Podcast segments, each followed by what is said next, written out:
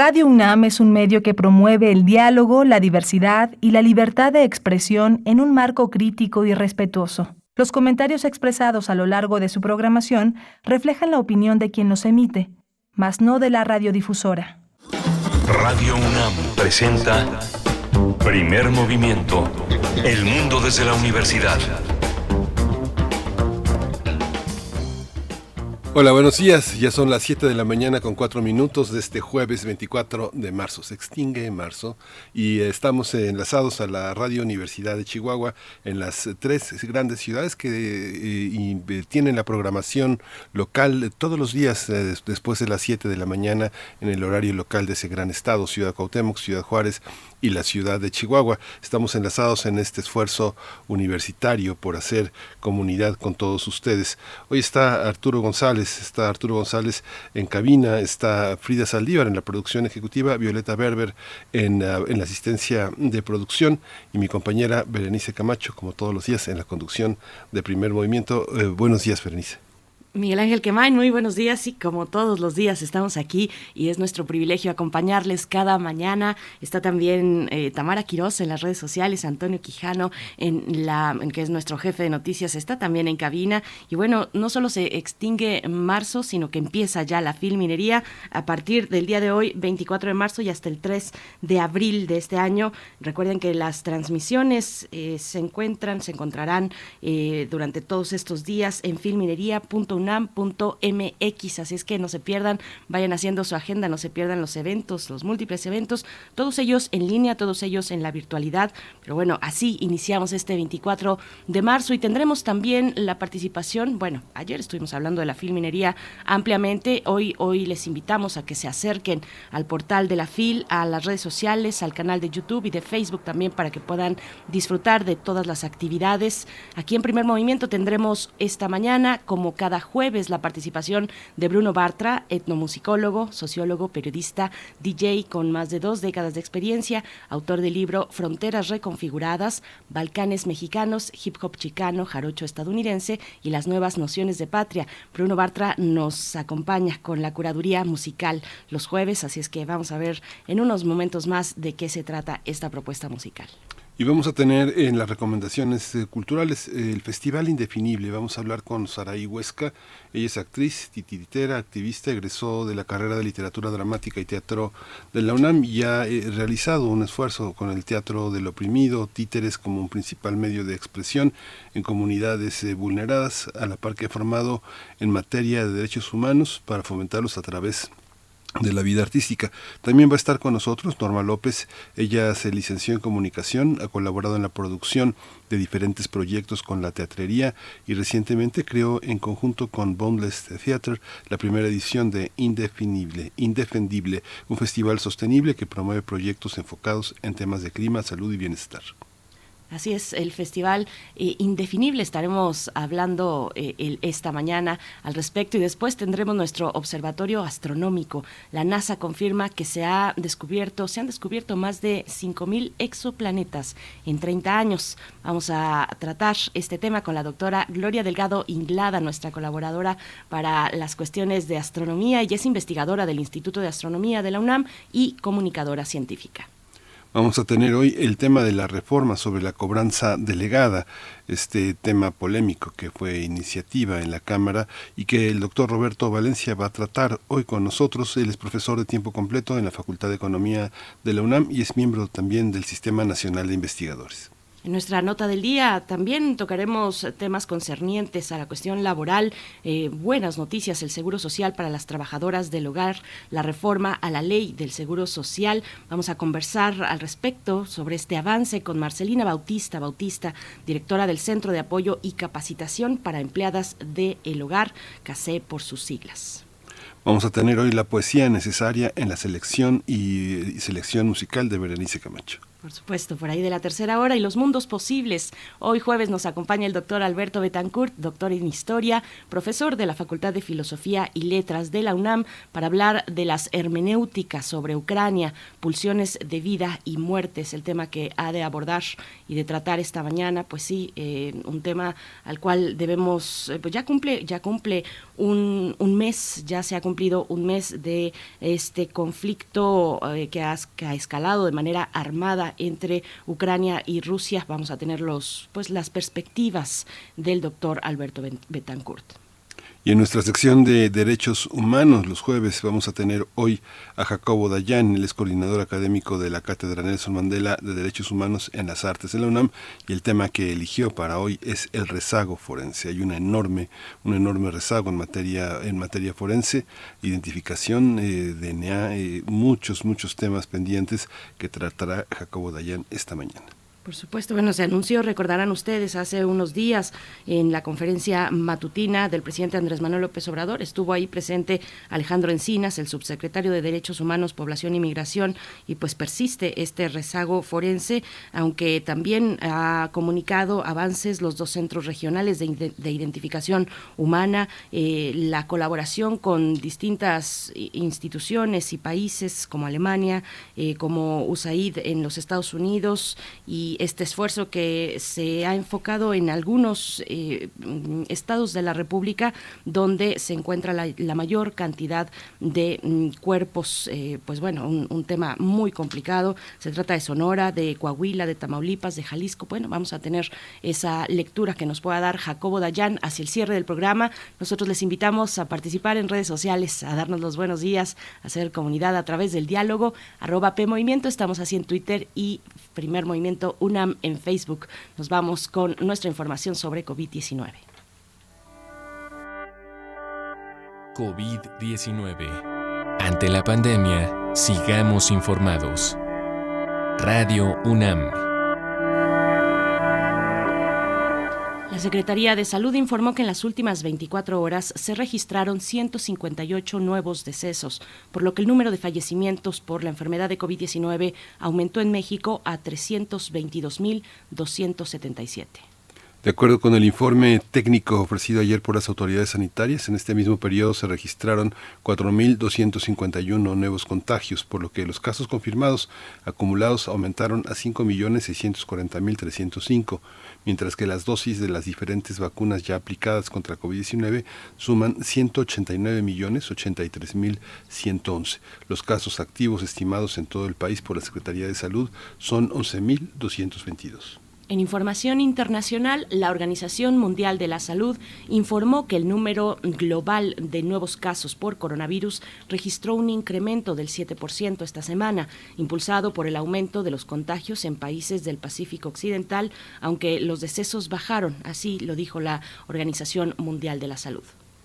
Eh, de acuerdo con la OMS, en total se registraron más de 12 millones de nuevos contagios, algo menos y algo menos de 33 mil muertes, es decir, un descenso de la tasa de mortalidad del 23%. El incremento está atribuido a la variante Omicron. En información de la UNAM, ya lo anunciábamos, este jueves comienza la edición 43 de la Feria Internacional del Libro del Palacio de Minería, que por segundo año consecutivo se realizará a distancia hasta el próximo 3 de abril. Más de 120 actividades serán transmitidas en sus redes sociales en un horario de 11 de la mañana a 22 horas. Este año van a conmemorar en el área de efemérides los centenarios de los natalicios de los escritores Jorge López Páez, eh, mexicano, veracruzano, Pier Paolo Pasolini, este gran cineasta y escritor italiano, y Jaque Kerouac, que, que, también está en la celebración con una gran cantidad de ediciones que presentan diferentes editoriales. La página de la FIL es minería, eh, filminería.unam.mx.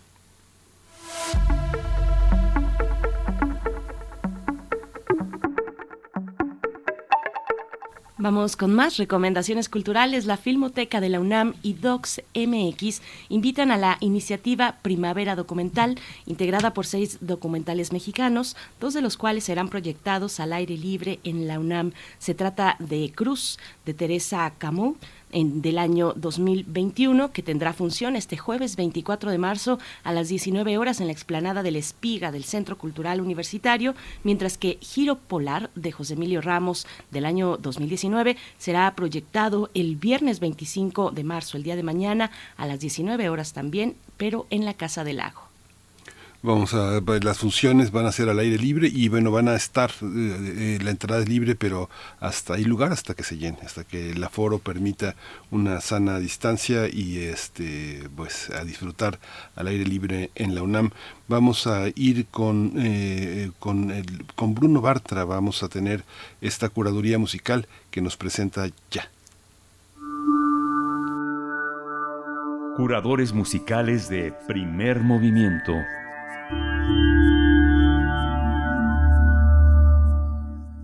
¿Qué tal? Muy buenos días a todos los escuchas de primer movimiento. ¿Qué tal Miguel Ángel? ¿Qué tal Berenice? Bueno, pues hoy traigo una compilación que tiende a acercarse al jazz pero con algunas otras experimentaciones, algo tranquilo pero intenso para estos primeros días de la primavera de 2022. Y bueno, ahora les voy a ir platicando las piezas desde la última hasta la primera. Así que la selección pienso concluir con una pieza de la cantante pakistaní radicada en Brooklyn que se llama Aruj Aftab y bueno, que ha marcado toda una nueva tendencia dentro del indie en Nueva York con elementos incluso del sufismo y demás. Es, es muy interesante, hay cuestiones de escalas de oriente, y ahora acaba de lanzar una pieza llamada Uderona en la cual colabora la maestra del citar Anushka Shankar. Entonces, bueno, esa es una gran pieza. Antes de ello vamos a escuchar Tungu Tutu, una extraordinaria canción con influencia afromexicana, eh, con algo del estilo de Sap Mama también, a cargo de Iraida Noriega y de Leica Mochan. Es una joya hecha aquí en México hace ya bastantes años. Y luego también vamos a escuchar de la canción cantante brasileña Seu, que es de esas eh, cantantes que transitan entre el pop, entre el rock, entre la música experimental. Eh,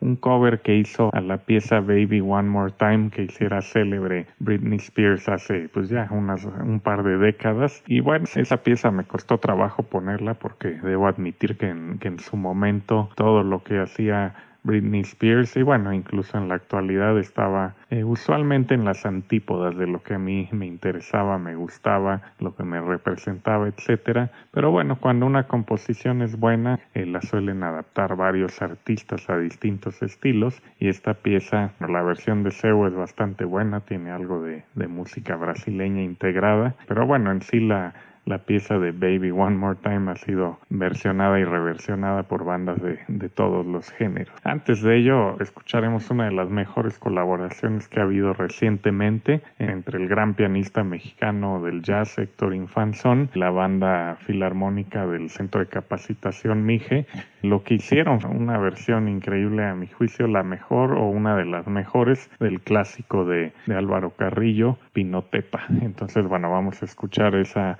esa pieza con piano y banda de alientos. Y para empezar vamos a escuchar lo que acaba de lanzar el bajista y cantante israelí del jazz Abishai Cohen, que bueno, se ha convertido en los músicos más importantes del jazz a nivel internacional recientemente, y acaba de lanzar una pieza que se llama Chacha Rom, que tiene, tiene un sabor incluso de jazz latino, pero no deja de haber pues ciertos sonidos que remiten al, al Medio Oriente. En fin, es, es, una joyita de un álbum que está a punto de lanzar ahora en mayo de este 2022. En fin, bueno, espero que disfruten esta selección un poco más tranquila que, que en otras ocasiones, pero llena de calidad. Bueno, les mando un abrazo y nos escuchamos el próximo jueves.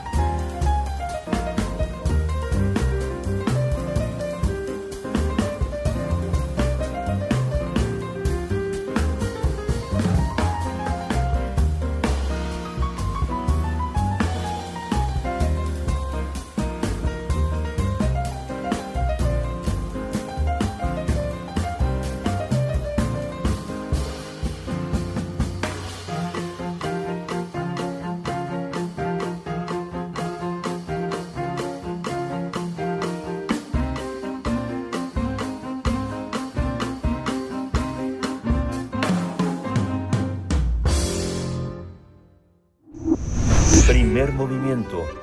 Hacemos comunidad en la sana distancia.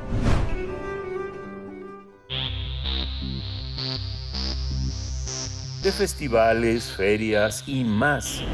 Recomendaciones culturales.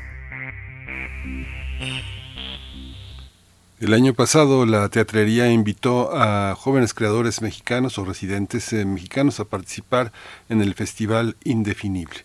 Eh, los jóvenes entre 18 y 25 años tuvieron oportunidad de presentar trabajos terminados o en, eh, o en proceso. Sus propuestas debían estar enfocadas en disciplinas como teatro, danza, multimedia o performance, desarrollando como temática los efectos del cambio climático, la crisis alimentaria, la salud y el bienestar.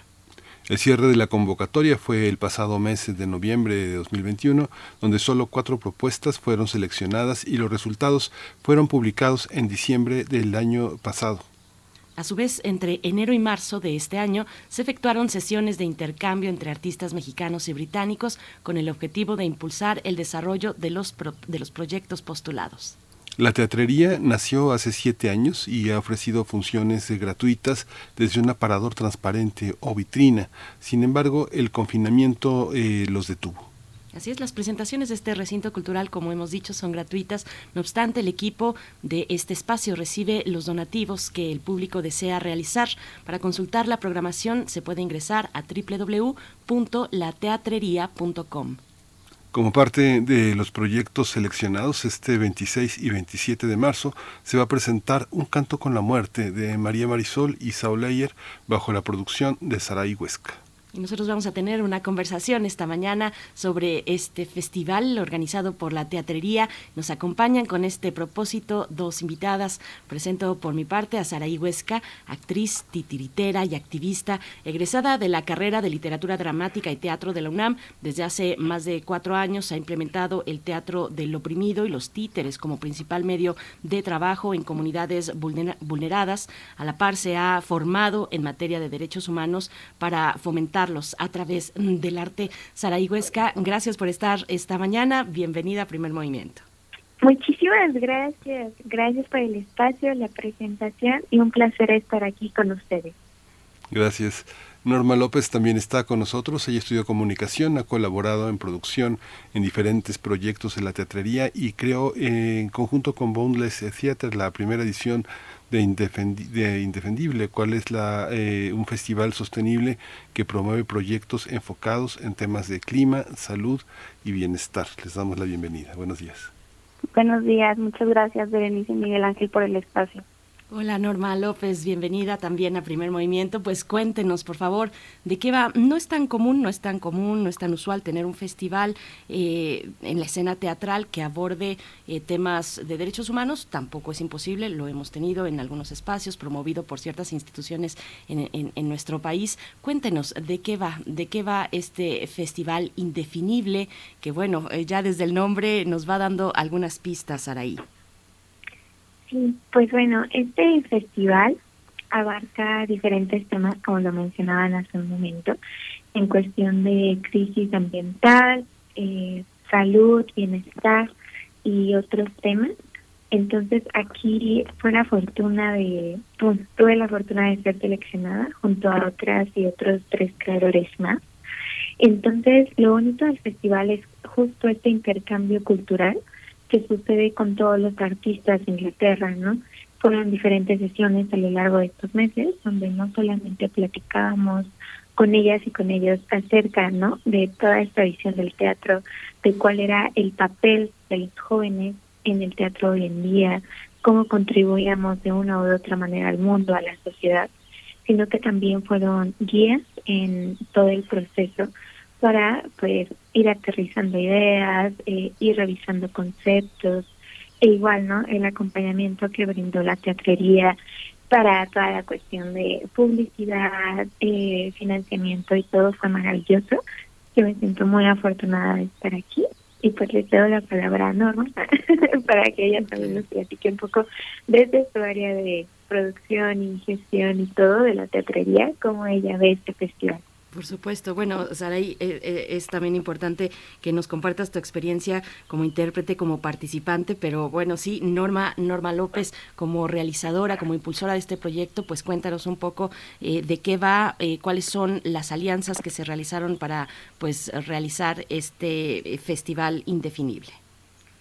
Pues como bien menciona Saraí, es, un festival enfocado al bienestar en general. Eh, hay, hay un proyecto que está más enfocado al bienestar eh, animal, a promover el, la vida animal, otro que va de, del bienestar social en las mujeres. Eh, hay diferentes temáticas. Fue una iniciativa que tuvo el British Council en México, que lanzó una convocatoria que se llama Fondo para el Desarrollo de Festivales Sostenibles en México del cual Indefinible fue parte y a su vez seleccionado eh, por, y para recibir un estímulo. Y con ese estímulo es que hicimos esta serie de, actividades. Primero fueron unas sesiones de, intercambio con los artistas británicos, con quienes hicimos una, una fusión con una compañía que se llama Boundless, de Reino Unido. Entonces con ellos estuvimos trabajando todos estos meses y bueno, digamos que el final de, de estas actividades son las presentaciones en el Teatro de Aparador de la Teatrería y ahí es donde Saray nos va a estar acompañando junto con todo su equipo este fin de semana. Y, eso, para nosotros es muy importante sumarnos a estas iniciativas como, empresa, como teatro, como espacio, eh, y, y, sumarnos con este festival, crearlo también, nos parece, nos ha parecido también una experiencia muy linda. Sí. Esta visión de crear festivales eh, de manera de manera gratuita eh, eh, hacia qué hacia qué público este va dirigido a los propios integrantes de la programación, amigos, conocidos, el público que ya traen cada una de las compañías o se busca generar otro tipo de otro tipo de encuentros, Norma. Pues mira, el teatro de aparador en sí, antes de que de que Indefinible llegara, pues es el teatro es un teatro de la calle es, una vitrina que está tal cual, que da a la calle sobre Tabasco, que es donde está ubicada la teatrería, y siempre ha sido un, un espacio al que está abierto a quien quiera llegar, a quien se quiera detener a ver lo que está sucediendo ahí, ya sea un concierto, una obra de teatro, eh, una instalación, lo que lo que sea que haya ahí. Obviamente con este festival y con toda esta temática nos hemos dado cuenta que no es no son temas que en México tengamos tan arraigados como como lo vimos con los artistas del Reino Unido. Eh, ellos tienen ya toda una cultura toda una política para para crear eh, cosas sostenibles y usar eh, diferentes herramientas que aquí en México no contamos pero nuestra intención es apuntar a eso y apuntar a que más gente sepa de estos temas que se hablen estos temas que haya espacio para para comentar al respecto y, y pues el público, es, digo, en el caso de, de, Un canto con la muerte, eh, también está dirigido a, infancias, adolescentes y eso para nosotros también era súper importante como no no dejar de lado ese público que también siempre la teatrería ha buscado ha buscado tener. Saray, el tema, el tema de los festivales eh, siempre es antológico, temático, cómo, cómo proponer un, un festival eh, que tiene dificultad para, para eh, recuperar lo invertido, el hacerlo temático o el hacerlo antológico, cómo, cómo se resuelven este tipo de, problemas. Mucha gente procede con lo que hay, lo que hay que venga, así como sea. Cómo, cómo, cómo darle un matiz de, de calidad, qué exigirle a las compañías que con su buena voluntad ponen lo que tienen, lo poco que tienen en muchos, en muchos casos. Claro, y como compañía independiente eh, en cuestión de teatro aquí en México, era lo que platicábamos también en las sesiones de intercambio con las y los artistas allá, era que nos acostumbramos de una o de otra manera a resolver eh, con, con cosas primordiales y que a veces podemos tener en casa, ¿no? todo lo de Inglaterra tienen mucho la cuestión del reciclaje, eh, el cuidado sobre lo que usamos y todo ello, ¿no? Y cuando salía el tema en las sesiones, pues justo, ¿no? Platicábamos acerca de que aquí en México igual de una o de otra manera teníamos implementado este recurso, pero de, como luego ya está tan arraigado, no lo vemos, ¿no? Pero la cuestión de reciclar y estar ocupando los botes de yogur o algo eh, para guardar guisados, así, es desde ahí una, una cuestión de reciclaje, ¿no? Y en cuestión del teatro, eh, como compañía independiente, tenemos que buscar siempre alternativas por la cuestión de que a veces puede haber estímulos y a veces no. Sin embargo, no por eso vas a dejar de estar creando, ¿no? Entonces, pues las alternativas que nosotros, nosotras hemos encontrado como compañía, ahorita justo en Un Canto con la Muerte estamos coproduciendo dos, que es Delirios Teatro y Zapaches Teatro. Eh, siempre la cuestión de buscar, ¿no? Ya sea eh, las famosas pacas que hay en diferentes puntos de la ciudad, para estar buscando vestuario, ver de qué manera se interviene, de qué manera se modifica, para que justo ya pueda servir para la escena teatral, en cuestión de escenografía, que podemos reutilizar de las cosas que tenemos, eh, ver si un compañero o compañera lo tiene, lo podemos intercambiar o lo puede vender y así poderlo intervenir para la escena, ¿no? Y pues en esa cuestión de, y era algo que platicábamos mucho, de estar en un punto, sí, batallando como artista independiente en México, es de que a veces hay ciertos festivales que sí convocan, pero que no dan un estímulo o un apoyo económico, ¿no? Digamos que ahí la cuestión es más de visibilidad y como artista independiente te apoya y te ayuda justo, ¿no? A llegar a más personas. Sin embargo, en cuestiones de producción, en cuestiones monetarias, luego no termina siendo tan beneficioso. Aquí en cuestión, en cuestión del Festival Indefinible, contamos con un estímulo económico que nos ayudó mucho a justo poder sostener la creación. ¿no? En mi caso, un proyecto que nació desde, cero, ya tengo tiempo trabajándolo, pero justo necesitaba ese apoyo económico para poderlo realizar. Entonces, todo el apoyo de Indefinible justo fue para la escenografía, la utilería, el vestuario y también un poco para el pago del equipo. Pues Norma López, cuéntanos un poco de los cuatro trabajos que fueron finalmente seleccionados, cómo fue este proceso, qué tipo de, propuestas también les llegaron para participar, que finalmente no se quedaron, pero que igual nos pueden decir eh, mucha de la visión, mucho de la visión de los eh, trabajos y de los jóvenes creadores y de los trabajos que están, que están realizando, Norma. Sí, pues tuvimos varios, varias propuestas, fueron súper variadas y la verdad es que eso nos dio mucho gusto ver que que había diferentes tanto temáticas, aunque van de lo mismo, eran visiones muy distintas, muy interesantes. Eh, como te comentaba, pues este proyecto siempre estuvo pensado para que fuera en aparador, que es un espacio muy reducido y con características muy particulares. Entonces, pues uno de los filtros un poco fue ese, que pudiera ser algo que cupiera de alguna manera ahí. Eh, y también lo que, que fuera variado en el en lo que queríamos decir sobre la temática, ¿no? De a mí desde un principio me interesó mucho hablar sobre el bienestar social, eh, salud, salud mental, ¿no? A raíz de, la pandemia, todo lo que ha, pasado y que se ha destapado, eh, pero también los, los nuestros socios de, de Boundless tenían una visión mucho más extensa, como les comentaba, de, del cambio climático, de herramientas sostenibles, entonces eh, eso también dio como abrió a que a que otro tipo de proyectos también tuvieran cabida. Eh, como te comentaba Saraí es el segundo un canto con la muerte que es el proyecto de Saraí es el segundo que se está presentando. El primero fue crudo que son un grupo de danza de, chicas de Guadalajara y ellas exponen eh, el maltrato animal previo a pues sí a, a, la matanza animal eh, para para ser consumidos los, los los animales, ¿no? Entonces mostraban como toda esta parte mediante la danza, como el sufrimiento y, el consumismo también, ¿no? De, parte de, los humanos y de cómo está ya hecha esa cadena muy arraigada en, nosotros. Eh, bueno, Saraí, que, que nos está presentando un canto con la muerte, que para nosotros era un, una presentación que era muy bonita de lucir en el aparador, o sea, que nos interesaba mucho que, que se presentara ahí por todo lo que implica su producción, títeres y demás. Eh, también están un, otro proyecto que se llama El último tren de la Ciudad de México, que habla sobre la violencia a, la mujer en transporte público, ¿no? A, lo que nos exponemos de repente a las mujeres al estar en, en estos espacios.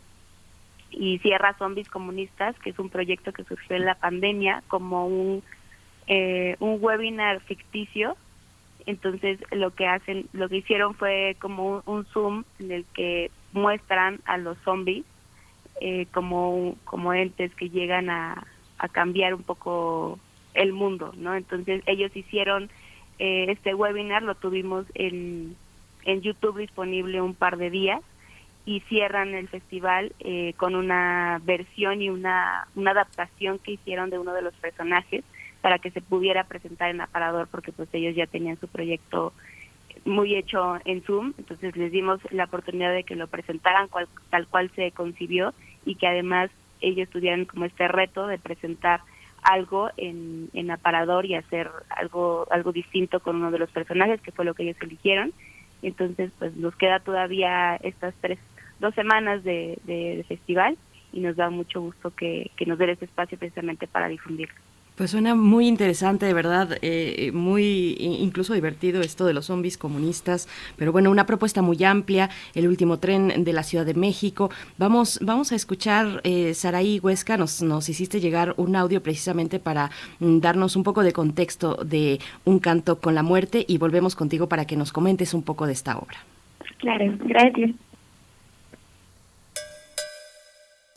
Respetable público. Lucharán de dos a tres caídas sin límite de tiempo.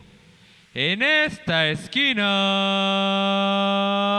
Chepe, con su pubertad e inexperiencia, contra la huesuda que se la sabe de todas, todas.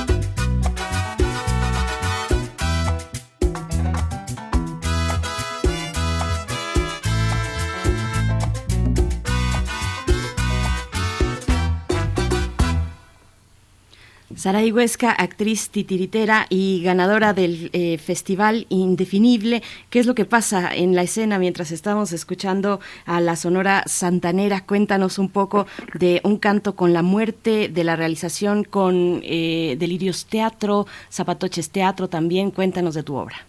Claro, mira, mientras está sonando esta canción en escena, que le agradezco mucho la arreglo musical que lo hizo Antonio Tapia, eh, hay un duelo entre la huesuda y entre Chepe. Son dos personajes de la obra donde justo suena esta canción y comienza una coreografía y ellos comienzan a cantar pues toda la cuestión de la letra, ¿no? Es una intervención, es una letra que se creó a partir de pues toda la cuestión que a veces nos podemos llegar a preguntar cuando una persona muere, ¿no?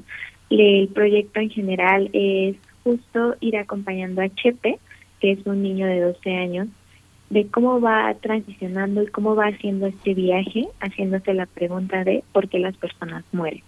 Vamos a ver a lo largo de toda la obra eh, el viaje de Chepe para llegar justo al Mictlán y enfrentarse a Mictlantecuhtli, y justo no va habiendo diferentes intervenciones con diferentes personajes que lo van a ir acompañando guiando en todo este proceso para que al final pueda llegar a enfrentarse con la huesuda y tener este duelo por medio de la canción.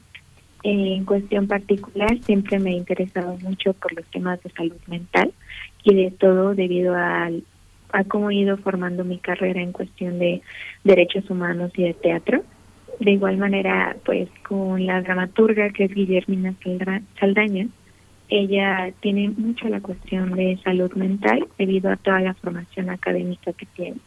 Por lo tanto, eh, fue el proceso muy cuidado acerca de cómo se iba realizando la obra, qué palabras se metían, qué palabras no. E igual, ¿no? Al finalizar cada función del festival, tenemos planeado justo dar esas asesorías, ¿no? De en qué lugares se puede encontrar atención psicológica gratuita, atención psicoanalítica, por si las personas en algún momento quieren llevar un proceso de terapia, sepan a dónde acudir, ¿no? Porque a veces hay muchas instituciones, asociaciones que brindan este, este tipo de servicios, sin embargo, a veces la información no está tan alcance o cosas así, y para nosotras es muy importante comentarlo.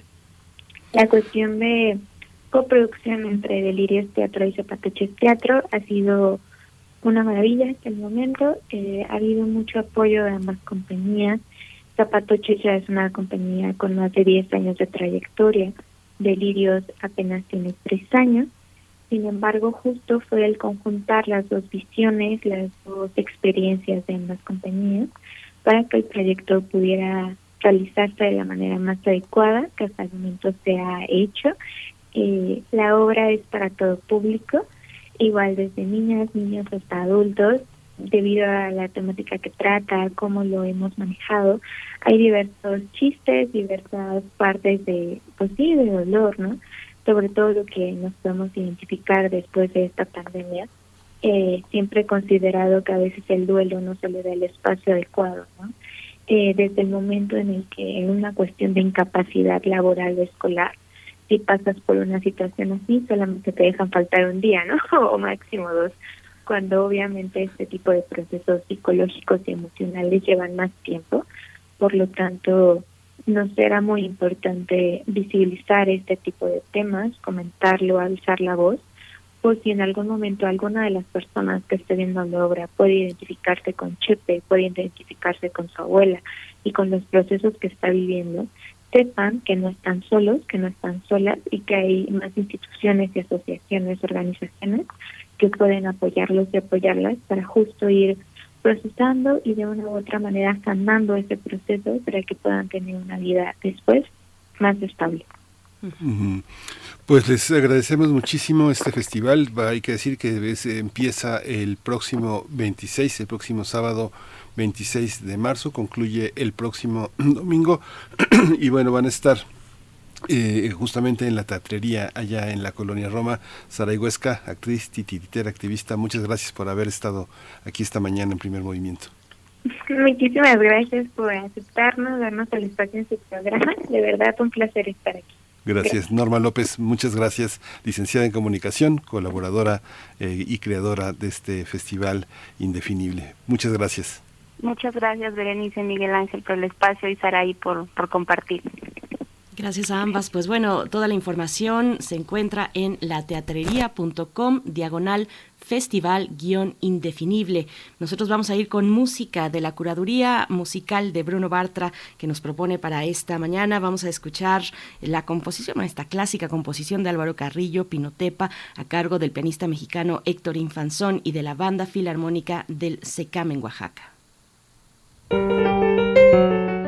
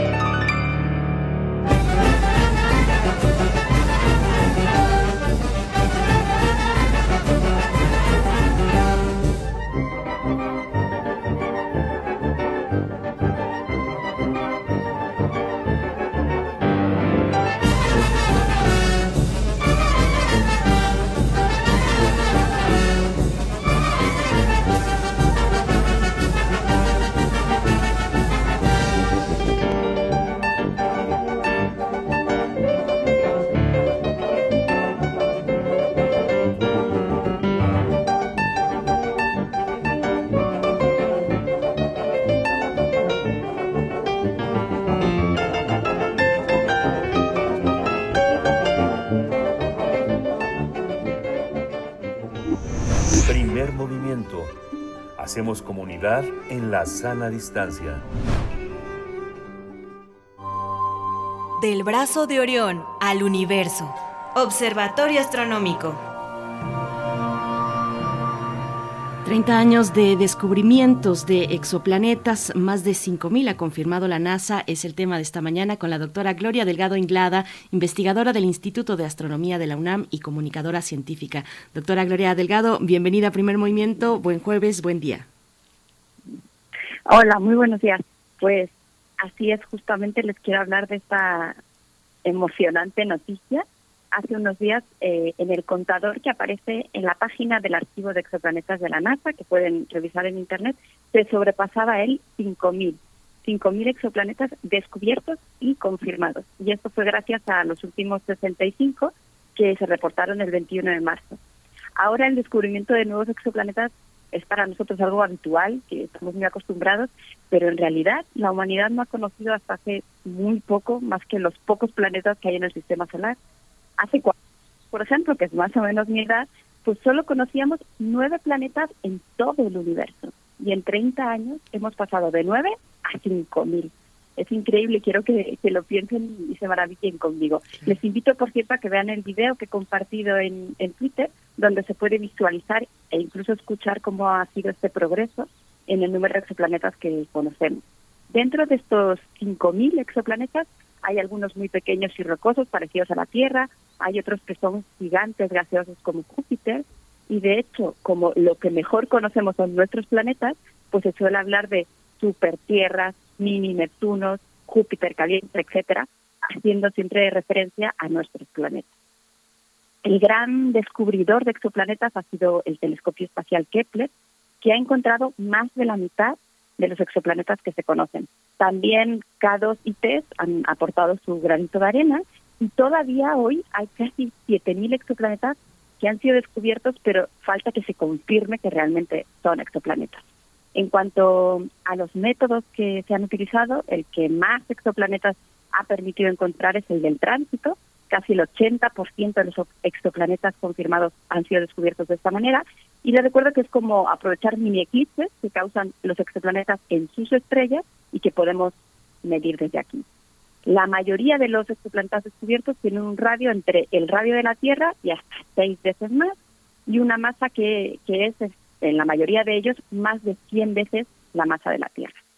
Y les quiero contar eh, muy brevemente un poco de la historia del descubrimiento del primer exoplaneta.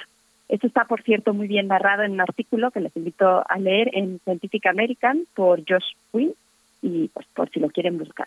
Eh, seguramente están al tanto de que en el año 2019 se les dio el parte del Premio Nobel de Física a dos astrónomos por el descubrimiento en el año 1995 del primer exoplaneta alrededor de una estrella de tipo Sol.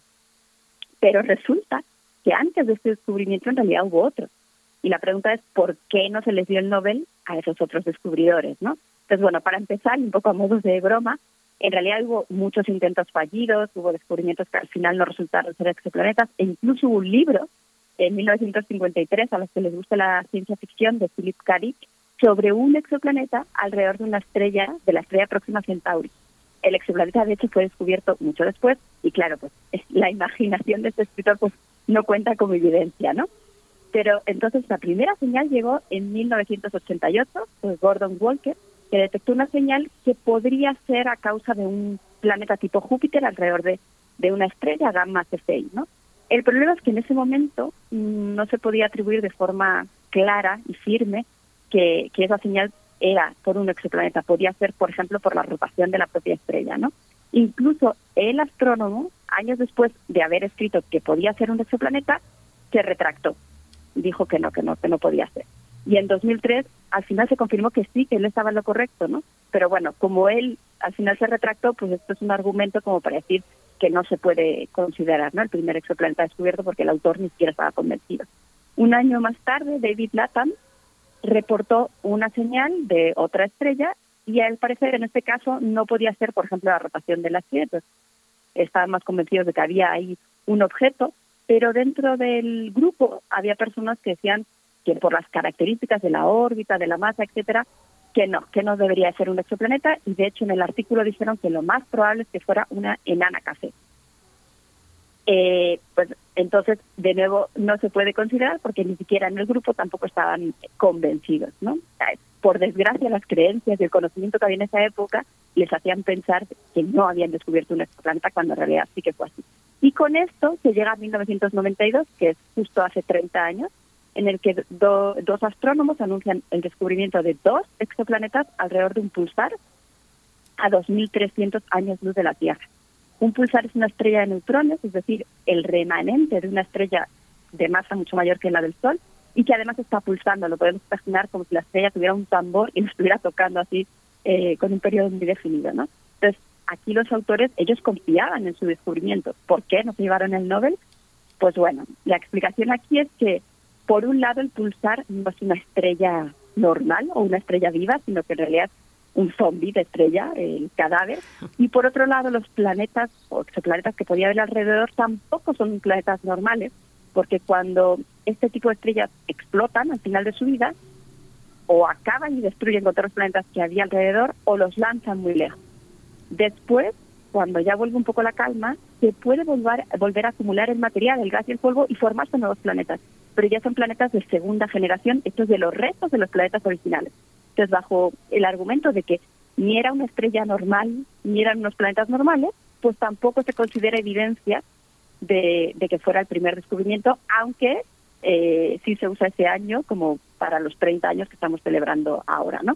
Pero bueno, el Nobel no se les dio por este motivo. En 1995 se descubre un planeta con masa entre la masa de Saturno y Júpiter, orbitando alrededor de una estrella parecida a nuestro Sol, eh, y entonces ahí, aunque también hubo algunas mentes escépticas que, que decían que no podía ser un planeta, que no se esperaba un planeta así, a una distancia así, etcétera, al final se fue confirmando y este es el descubrimiento, el de 1995, que se considera el primer exoplaneta normal descubierto alrededor de una estrella normal tipo Sol y es el que finalmente pues se llevó el premio Nobel. Y bueno, yo quería contarles todo esto para mostrar cómo se va construyendo la ciencia poco a poco y también para, bueno, comentar a modo de broma lo complicado que debe de ser decidir a quién dar un Nobel o no, como por ejemplo en este caso que había tantas personas que habían puesto su granito de arena para eh, avanzar y conseguir descubrir el primer exoplaneta. Y finalmente, para terminar, les quisiera recordar que en México no solo hay un montón de astrónomos y astrónomas que buscan y estudian exoplanetas cada día, sino tenemos un telescopio del que ya se ha hablado en este programa muchas ocasiones llamado Scientech, que ha sido partícipe y protagonista de muchos descubrimientos, sobre todo en los últimos años, y además están por llegar eh, los resultados de los telescopios espaciales James Webb, que ya está por ahí arriba, y Nancy Grace Roban, que lo estará en breve, y que permitirán explorar las atmósferas de los exoplanetas para conocerlos todavía con más detalle. Entonces a mí me gustaría pensar, ojalá que estemos dejando atrás esta época en la que se intentan conquistar ciudades y países y pasemos a otra en la que juntos y juntas exploremos el espacio para conocer nuevos mundos. Pues doctora Gloria Delgado Inglada, que bueno, hay que decir que ahora recomendabas este video en tu cuenta de Twitter, la dirección es arroba glodelink, arroba glodelink, ahí lo pueden eh, revisar, está en YouTube. Y, bueno, es, es, es, muy asombroso, es, es, impresionante cómo se dio ese salto de casi no tener eh, ningún exoplaneta eh, confirmado a tener mm, más de 5.000 y, y, y comentabas también que 7.000 aún no se confirman. ¿Cómo, cómo se da eh, en cuanto al método, el método de tránsito? ¿Cómo se dio ese paso tan, tan, tan, ese salto tan grande para tener esta cantidad de, exoplanetas ya confirmados? Pues el detalle es que hay algunos métodos, como por ejemplo el de velocidad radial, que es el que se ha usado sobre todo al principio, que te permite tener una estimación de la masa, pero es un límite inferior. Por ejemplo, millas que tenga eh, determinado número, pero podría ser mucho más.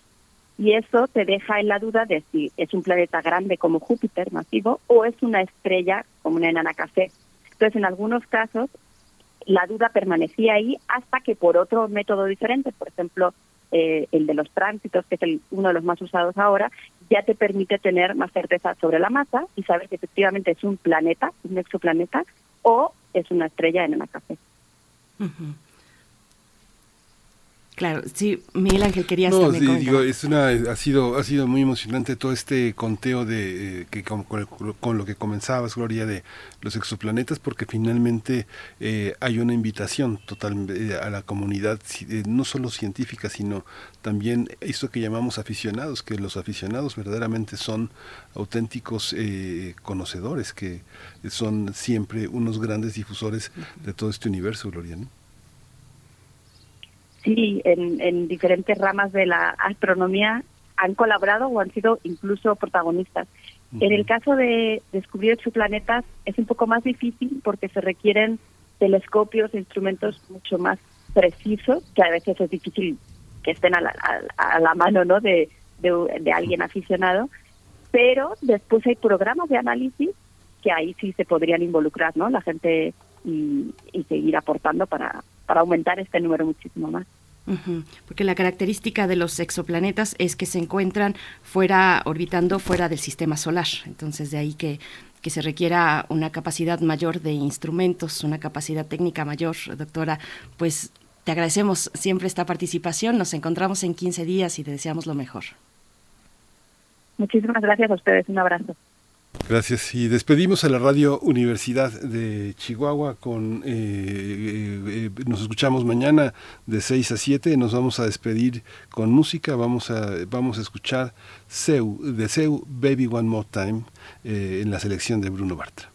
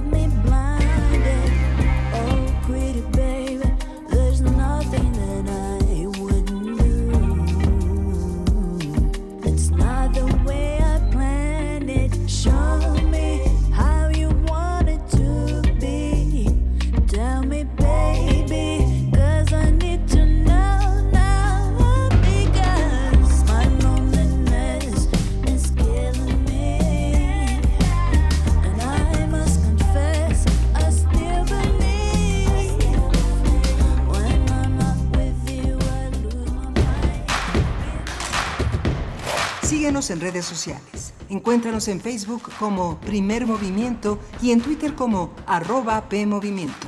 Hagamos comunidad.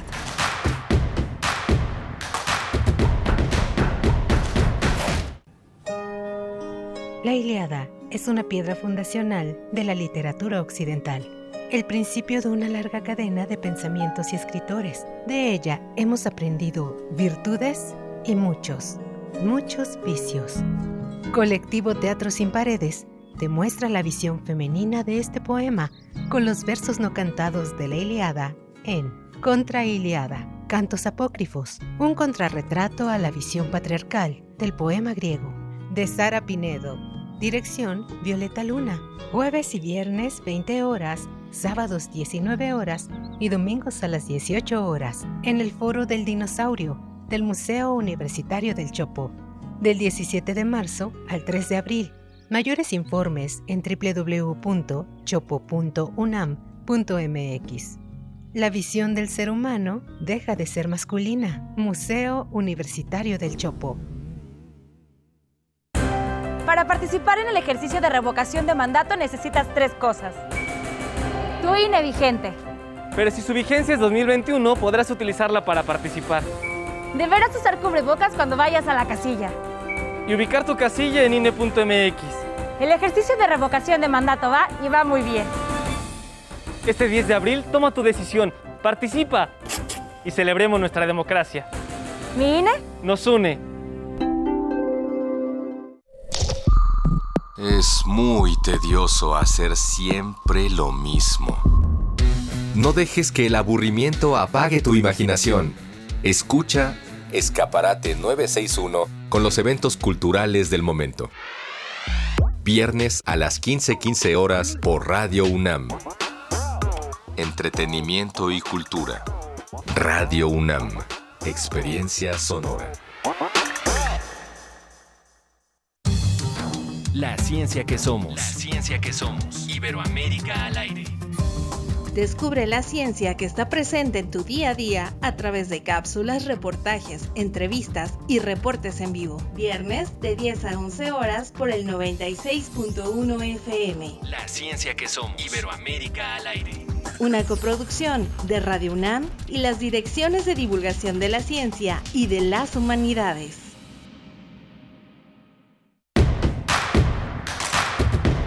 Queremos escucharte. Llámanos al 55 36 43 39 y al 55 36 89 89. Primer movimiento. Hacemos comunidad. 8 con 4 de la mañana, hora del centro del país. Les saludamos. Estamos llegando a nuestra segunda hora de transmisión. Hoy que es jueves, jueves 24 de marzo de 2022. Ya nos escriben en redes sociales. Daremos unos saludos en unos momentos más. Pero antes, por supuesto, presentar al equipo que se encuentra en cabina. Frida Saldívar en la producción ejecutiva. Violeta Berber en la asistencia de producción. Está Arturo González esta mañana en los controles técnicos frente a la consola. Antonio Quijano también está allá en cabina en Adolfo Prieto y Tamara Quirós está en redes sociales. Saluden a Tamara Quirós, que está siempre ahí presente. Parece que no, pero es un trabajo constante. Uno no alcanza a ver a quien está detrás, pero ahí está el trabajo eh, constante, cuidadoso en redes sociales y promoviendo también el diálogo. Mi compañero Miguel Ángel Quemain en los micrófonos. Buenos días, Miguel Ángel. Hola, Berenice. Buenos días, buenos días a, todos. Eh, eh, hoy tenemos en segunda hora de primer movimiento en la que estamos eh, vinculados a la radio Nicolaita, ya en Morelia, Michoacán, la reforma sobre cobranza delegada. Vamos a tratar este tema con el doctor Roberto Valencia. Él es profesor de tiempo completo en la Facultad de Economía de la UNAM, es, forma parte del Sistema Nacional de Investigadores y vamos a tener también en la nota, eh, también una nota sobre el seguro social para las trabajadoras del hogar. Han avanzado en prestaciones, en reconocimiento en esta reforma a la ley del seguro social. Lo vamos a tener con una protagonista de este proceso, Marcelina Bautista. Bautista, ya es directora del Centro de Apoyo y Capacitación para Empleadas del Hogar. Ha estado ya con nosotros, eh, hemos dado también seguimiento de todo este proceso que se ha consolidado y que ojalá sea una de las insignias para Latinoamérica, esta manera de de devolver, eh, de dar la dignidad a un trabajo tan complejo, tan rico, tan lleno de emocionalidad y profesionalismo como ha sido el trabajo doméstico a lo largo de, pues de, siglos en nuestro país. Por supuesto, bueno, tendremos esta, esta hora eh, con temáticas laborales diferentes, distintas, algunas no tan bien recibidas como esta reforma sobre cobranza delegada. El propio presidente Andrés Manuel López Obrador ha dicho el salario es sagrado. Eso ha dicho el presidente. El salario sagrado, no le gusta esta reforma. Mm, dijo también que es lo que permite el sustento de la familia. Eh, no debe embargarse, utilizó esa palabra, no debe embargarse el salario de los trabajadores. Bueno, vamos a tener los detalles como ya lo has comentado, Miguel Ángel, pero también eh, mm, saludar a quienes están en redes sociales. Rosario Durán Martínez nos manda una postal de buen, buen día, buen jueves. Miguel Ángel G. Mirán también presente. Alfonso de Alba Arcos nos dice, marzo se extingue al ritmo de la primavera y al son de, al son de primer movimiento en Radio UNAM, que en junio cumple 85 años. Así es, el 14 de junio es el aniversario de esta radiodifusora, 85 años pues eh, de significar muchas cosas eh, entre la memoria sonora de una nación, eh, el diálogo comunitario, el, diálogo de una comunidad universitaria y mucho más, todo lo que ha ocurrido a lo largo de estos 85 años. Gracias, Alfonso de Alvargos Arcos, por, por recordarlo. Flechador del Sol dice jueves de buena vibra para todos. Ya estoy en la mejor sintonía y la mejor compañía, la de todos ustedes. David Castillo Pérez nos dice casi era un jueves Casi era un super jueves. ¿Por qué casi? David Castillo, si apenas vamos empezando. Eh, dice, con la curaduría musical del querido, muy querido Bruno Bartra y con Mundos Posibles. Ah, creo que ya sé a qué te refieres, David Castillo. Bueno, pues eh, Verónica Ocampo Torres dice, escuchemos la radio. Bueno, a todos los que están participando en redes sociales, gracias, un saludo. Un saludo a la radio Nicolaita también, que ya has anunciado, Miguel Ángel. Estamos enlazados durante esta hora hasta las 9 de la mañana con la radio Radio Nicolaita en el 104.3 en Morelia, Michoacán. Vamos a ir eh, ya con nuestra nota nacional. Vamos. Primer movimiento. Hacemos comunidad con tus postales sonoras. Envíalas a primermovimientounam.gmail.com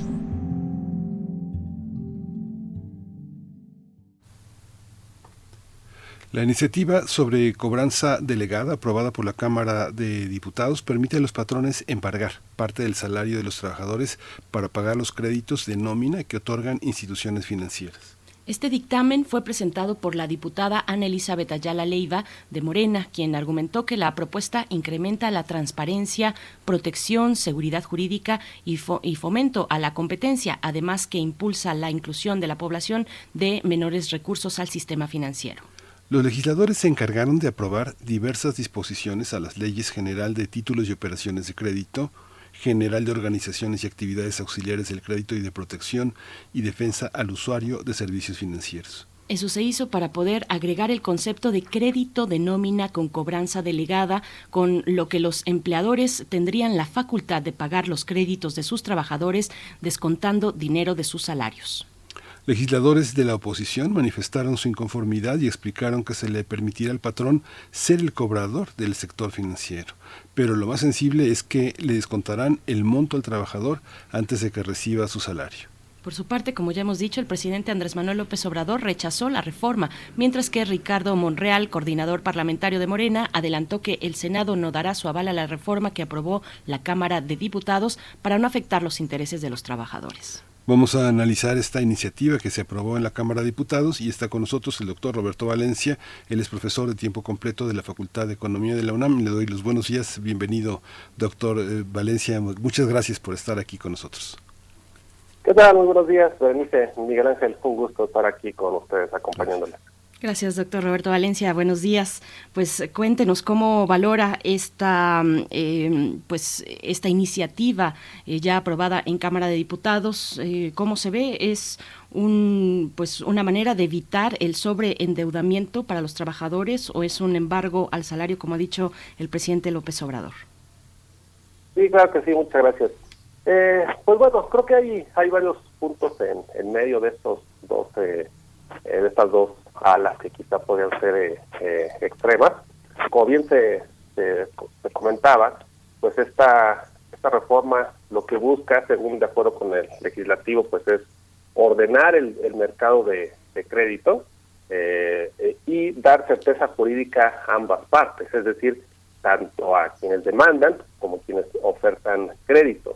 Y aquí es interesante la, la forma de cómo es que se piensa generar este proceso, lo cual se da a través de una figura que se conoce como, como libramiento, que es una, una especie de, de orden, de instrucción que los trabajadores darían a los patrones, eh, una autorización, un mandato para que el patrón pueda hacer la, la retención del, del, del pago de nóminas y después el patrón hacerle el pago ya sea al banco o a la o a la SOPOM.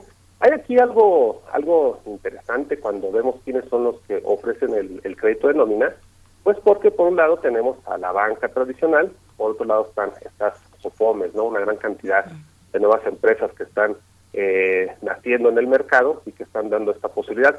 Hoy día los bancos tienen la posibilidad de hacer el cobro prácticamente al momento de cuando el patrón paga la nómina, ellos hacen el cobro. Pero la SOFOM no, porque la SOFOM pues tiene una, una cuenta de banco y tiene que dar unos pasos adicionales. Queda, digamos que a, a, expensas de que el trabajador vaya, deposite su, su pago y entonces haga el, el cobro. Podemos decir en este sentido que las SOFOMES tienen un poco más de riesgo, enfrentan una mayor probabilidad de que quizá en algún momento el trabajador no pague. Y con esta reforma se estaría eliminando este riesgo, estaría emparejando el piso tanto para los bancos como para este otro tipo de entidades eh, financieras, eliminando prácticamente el riesgo para ellos.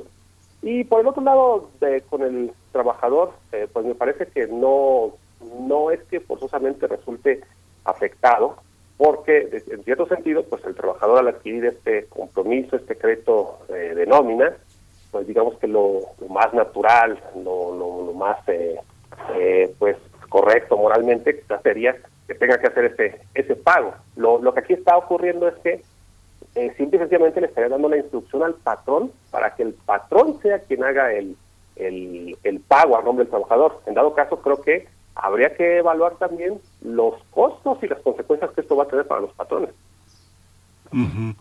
Pero hay, doctor, este Digamos que hay personas que tienen préstamos eh, del IMSS, préstamos del ISTE, eh, eh, este, que tienen alguna demanda, alguna demanda de pensión alimenticia y que le son, que vamos a llamar, embargados parte de, su sueldo.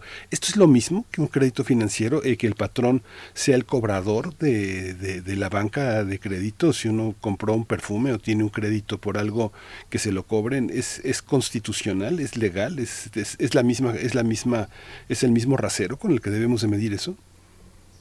Claro. Eh, con base en el artículo 123 de constitucional, en particular en el 98 de la Ley del Trabajo, que dice que los trabajadores disponer libremente de sus salarios y cualquier disposición o medida que desvirtúe ese derecho será nula, a partir de ahí se ha tomado como base que probablemente esta medida pues sea sea, sea inconstitucional, que, que sea algo que vulnere el derecho de los de los trabajadores. Sin embargo, me parece que, es diferente. Digo, desde luego habría que escuchar aquí pues una voz más autorizada, tal vez de un, de un, de un, abogado. Pero desde mi punto de, vista, yo creo que no vulnera tanto los derechos de los trabajadores. ¿Por qué no? Por, por un lado, como bien apuntas, cuando el trabajador a lo mejor tiene esta posibilidad, más bien esta obligación de dar la pensión alimenticia, cuando a lo mejor el trabajador eh, tiene que cubrir un compromiso porque quizá previamente obtuvo un crédito de Infonavit o quizá con Infonacot, en fin. Eh, en cualquiera de estos casos, el patrón está obligado a hacerle la retención al patrón, al trabajador, y el patrón hace el pago a quien corresponda, al beneficiario de cada una de estas, de estas situaciones. Eh, pero, pero fue una situación donde el trabajador pues incurrió de alguna manera pues voluntariamente en cualquiera de las, de las situaciones. Cualquiera de los tres casos fue, fue voluntario. Este crédito de nómina sería igual, es decir, no no significa que aquí en automático pues a todos nos vayan ya a descontar el 45% de, de nuestra capacidad de endeudamiento como está en la, propuesta, sino que si el si el trabajador tuviera capacidad todavía de endeudamiento, que aquí pues se supone que la, la propuesta considera esos elementos, y da un procedimiento donde al salario que percibe el trabajador, luego de que se le hagan los descuentos de, ley y dando prioridad a todos estos elementos que tú que tú comentas, entre ellos pues el tema de la pensión alimenticia, una vez que se descuente todo eso, se les va a restar algo que se llama factor de resguardo, este factor de resguardo son 560 UDI para aquellos trabajadores que ganan más, que ganan tres o más salarios mínimos, es decir, estoy hablando de 4.046 pesos. A tu salario le quitas todos estos compromisos que, que tienes, luego lo que quede, le restas este factor de resguardo y a lo que resulte se va a llamar capacidad de endeudamiento. Sobre esa capacidad de, de, endeudamiento que, que, que, puede representar más o menos entre un 30-40%, ya entonces se podría evaluar si el trabajador tiene la capacidad de recibir un crédito o no. Hay que comentar que eso lo hacen ya los bancos. Los bancos desde ahora son los primeros interesados en eh, otorgar créditos que van a recuperar. Los bancos normalmente pues tienen el pago de, de, nómina, solicitan muchas veces los mismos recibos de nómina, donde detectan los descuentos que reciben los trabajadores. Sobre eso determinan una capacidad de endeudamiento de los trabajadores que más o menos eh, siempre aquí se habla de una razón de tres a, a, uno, es decir, por cada peso que tenga que pagar el, trabajador, debería de generar otros tres más para no caer en una situación de, de mora. Y creo que esto de alguna manera ha funcionado bien, porque si nosotros vamos a observar el índice de morosidad en créditos de nómina, es relativamente bajo, es del 3.1% comparado contra, por ejemplo, tarjetas de crédito del 6.9, contra créditos personales del 7.2%.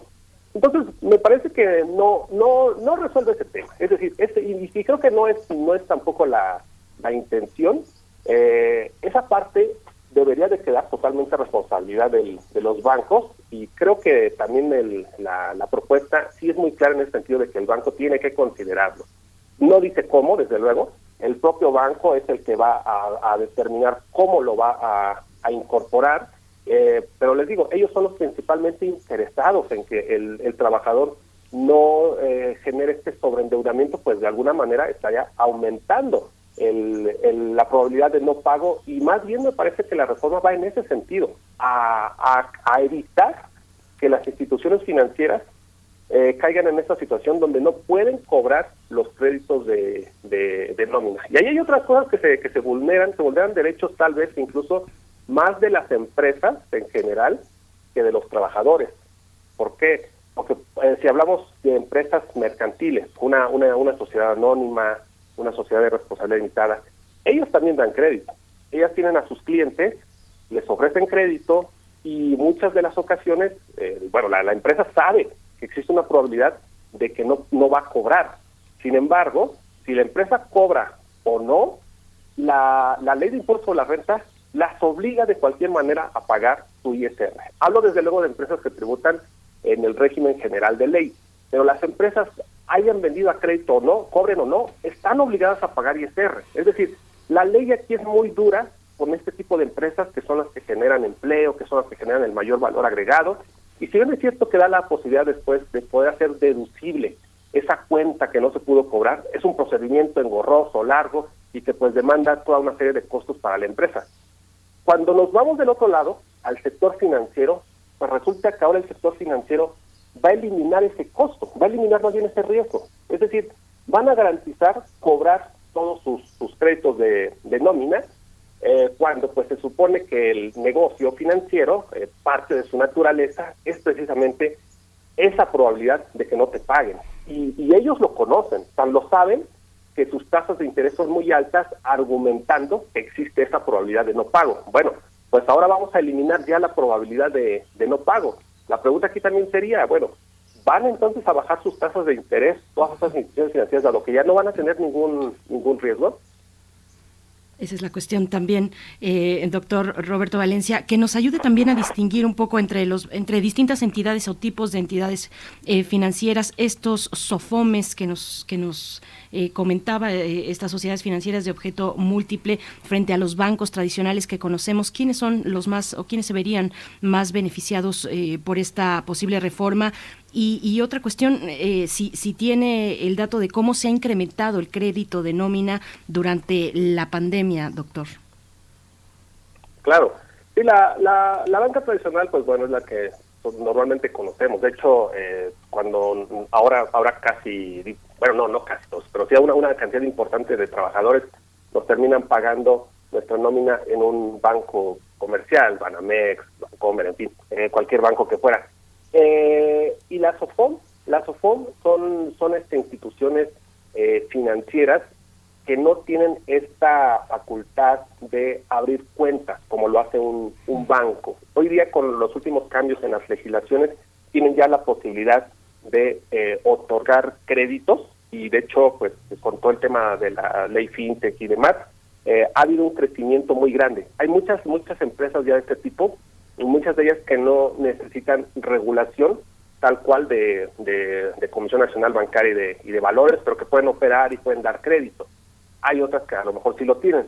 La, la, la propuesta también busca que esto solamente beneficie a aquellas que sí están eh, autorizadas por la Comisión Nacional de Valores. Es decir, tendrían que pasar por un procedimiento para efectos de poder disfrutar de este, de este beneficio. Eh, creo que quienes salen más beneficiadas aquí, pues desde luego que son las, las OPOMES, por lo que comentaba antes, ¿no? De que la, la banca tradicional como el, la nómina cae directamente a estas cuentas, tienen automático la posibilidad de hacer el cobro una vez que cae el dinero.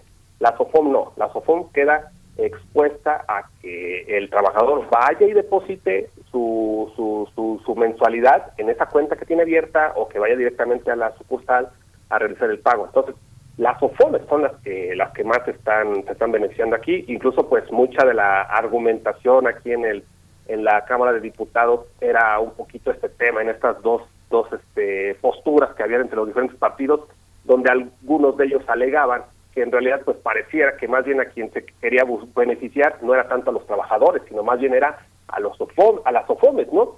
Y es cierto, la verdad es que a las OFOMES sí se les estaría beneficiando muchísimo, pero también a los bancos. Y les digo, el principal beneficio de todo esto es que estas instituciones financieras van a eliminar su riesgo o su, su, riesgo de, de, que no les paguen. Y, eso es un, un elemento sumamente importante, un elemento que dota de muchísimo más poder del que ya tienen ahora las instituciones financieras. La, la, todo el sistema financiero en México ha sido muy favorecido por la, por la legislación eh, y ahora se les está dando mucho más poder. Esa es la parte que creo que debería de, de preocuparnos, que debería de llamarnos la atención, el por qué se favorece tanto al sistema financiero y por qué no se favorece más a otros entes que, como comentaba antes, es donde se genera más empleo, es donde se genera más valor agregado. Aquí se está dotando de mucha más fuerza al sistema eh, financiero. Eh, y después, respecto al tema del crédito de, nómina, hubo un, incremento ahí durante la, pandemia, pero el crédito de nómina sigue representando muy poco. Eh, representa ahora el 26% del total del crédito al consumo. El, el, tipo de crédito que más se oferta en, en, México, más bien que más se demanda, es el crédito para empresa. Este representa más o menos el 31% del PIB. El crédito de nómina representa apenas 1.3% del PIB. Es decir, realmente es un mercado muy muy reducido, es un producto muy poco demandado hasta ahora. Tal vez Tal vez de fondo también se está pensando en que esta situación, al darles más certeza a los bancos, a las OPOMES, de que van a cobrar, eh, se está pensando en darles este incentivo para que oferten más crédito de, de nómina. Después también podemos preguntarnos si realmente es necesario que se esté otorgando el crédito o, o no. Hay, hay, varios como factores culturales, digo, usted ya lo señaló, doctor, pero hay una, hay una parte en la que este, yo señalaba el tema del embargo del salario en el caso de las pensiones alimenticias, porque en nuestro país hay verdaderamente una actitud muy irresponsable hacia, hacia, hacia los hijos. Muchas personas, sobre todo los hombres, abandonan sus hogares, rehacen sus vidas y se van este, como si nada pasara. Esta parte del embargo de su salario ha sido como el cumplir con un derecho que tiene la infancia de salir adelante y de apoyar a las, a las, a las mujeres que sostienen sus hogares. Pero esta parte, hay una parte cultural que tal vez eh, el equipo del presidente o el presidente mismo se da cuenta de, la, de las consecuencias. Este, uno tiene derecho a no pagar y, a, y, a, gastar más de lo que uno gana. A mí me llamaba la atención en el buen fin, el presidente decía este, ya hacía un llamado a la sociedad a no endeudarse, a hacer compras inteligentes y tiene ahí los lunes al procurador eh, del consumidor, justamente porque esta banca, esta, esta manera de apropiarse con tasas de interés altísimas, con publicidad engañosa que, que, que la conocemos todos y que vimos al senador Monreal de este ponerse bravucón este, eh, con la banca y luego salir con la cola entre las patas porque seguramente recibió una regañiza porque son intocables en tarifas telefónicas, en tarifas, eh, tasas de interés, este, implica toda una cuestión cultural, no es una cosa nada más técnica, ¿no? Digamos, estas empresas eh, de beneficencia como Electra, por ejemplo, ¿no? La de Salinas Pliego, que este, hasta que no los frenaron, este, tenían equipos de cobradores, este, que después de ir al gimnasio iban a tocar y a patear las puertas de los deudores, hasta que los telefonistas que llamaban a las 3 de la mañana para decir que pagaras. Toda esa parte forma parte o no de lo cultural, doctor. Claro, Sí, sin duda que señalas eh, varios puntos bastante interesantes y tienes, tienes toda la, razón. Eh, desde luego es muy muy triste este, este tema que comentabas al inicio, ¿no? Que en efecto, pues hoy pareciera que que pues se puede eh, uno puede ir a puede hacer una familia y de repente como si nada pues desaparecerse y, y ya está incluso pues muchas de las veces pues se tienen que ir a pleito realmente para poder exigir esta pensión cuando pues uno debería de ser lo suficientemente responsable como para poder cumplir con ese ese compromiso que tiene pues desde luego aquí con el con el con el con el con el hijo la hija con, la pareja o como fuera. Y, y, bueno a eso no debería ni siquiera de que, pasar por un tema legal. No obstante pues en la en la vida real la verdad es que no no ocurre no ocurre. Y es y es un tema así muy muy triste pero que sin embargo ahí en la en la ley del trabajo y en, en esta misma propuesta sí se toma en cuenta este elemento y se dice que antes de tomar eh, o de hacer una evaluación sobre la capacidad de endeudamiento de los trabajadores, se tienen que descontar este tipo de, de, pensiones alimenticias. Ese es un tema que no puede estar por encima de la posibilidad de tomar un crédito de, de nómina. Entonces, digamos que en ese lado sí tuvieron eh, cuidado ahí los legisladores de considerarlo como un, un primer elemento para después ya entonces eh, poder hacer la evaluación de la, de la capacidad de, endeudamiento. Y, y, después, en efecto, tienes toda la, razón cuando hablas sobre este tema eh, cultural, que pareciera que a veces pues uno puede ir, solicitar crédito y después eh, hacerse el desaparecido, ya no, ya no pagar y hacer que no, no pasó nada, ¿no? Eso, pues, en, en efecto, es un tema ahí también un poquito complicado que a lo mejor puede ser cultural, pero me parece que es todavía más eh, relevante el tema de la capacidad de, pago, de la solvencia que tengan los, los propios mexicanos. Es decir, una gran cantidad de nuestra población eh, no percibe los ingresos suficientes como para sí poder tomar un compromiso de este tipo. Muchas veces apenas alcanza para poder solventar las necesidades eh, básicas y pues en algún momento donde se ven eh, enfrentados ante resolver estas necesidades básicas o cubrir el crédito de nómina u otro, pues con toda la razón creo terminan uh, enfrentan, terminan cubriendo las necesidades básicas. Ahí entonces podemos hablar también de un tema técnico donde el banco, la institución financiera, pues hizo una mala evaluación de este candidato y le otorgó un crédito a alguien que no era candidato a recibir el crédito. Esta, esta situación con, lo, con la propuesta se vuelve más, eh, eh, más rigurosa, digamos, aquí sí con el trabajador, pues porque a lo mejor ahora el trabajador de algún punto podría llegar a tener esa posibilidad de que, bueno, me atraso quizás tantito con el crédito de nómina, cubro mis, mis compromisos financieros y mis compromisos personales y quizá la siguiente mensualidad me pongo al corriente. Ahora no, ahora ya vas a recibir tu nómina sin ese compromiso que, tienes con la institución financiera. Y ahí es donde reitero, se dota de demasiado poder a las instituciones financieras. Ellas no tienen ningún riesgo. Sea, si, si ellas se equivocaron a la hora de elegir a su candidato para recibir un crédito de nómina, el Estado les va a corregir ese error.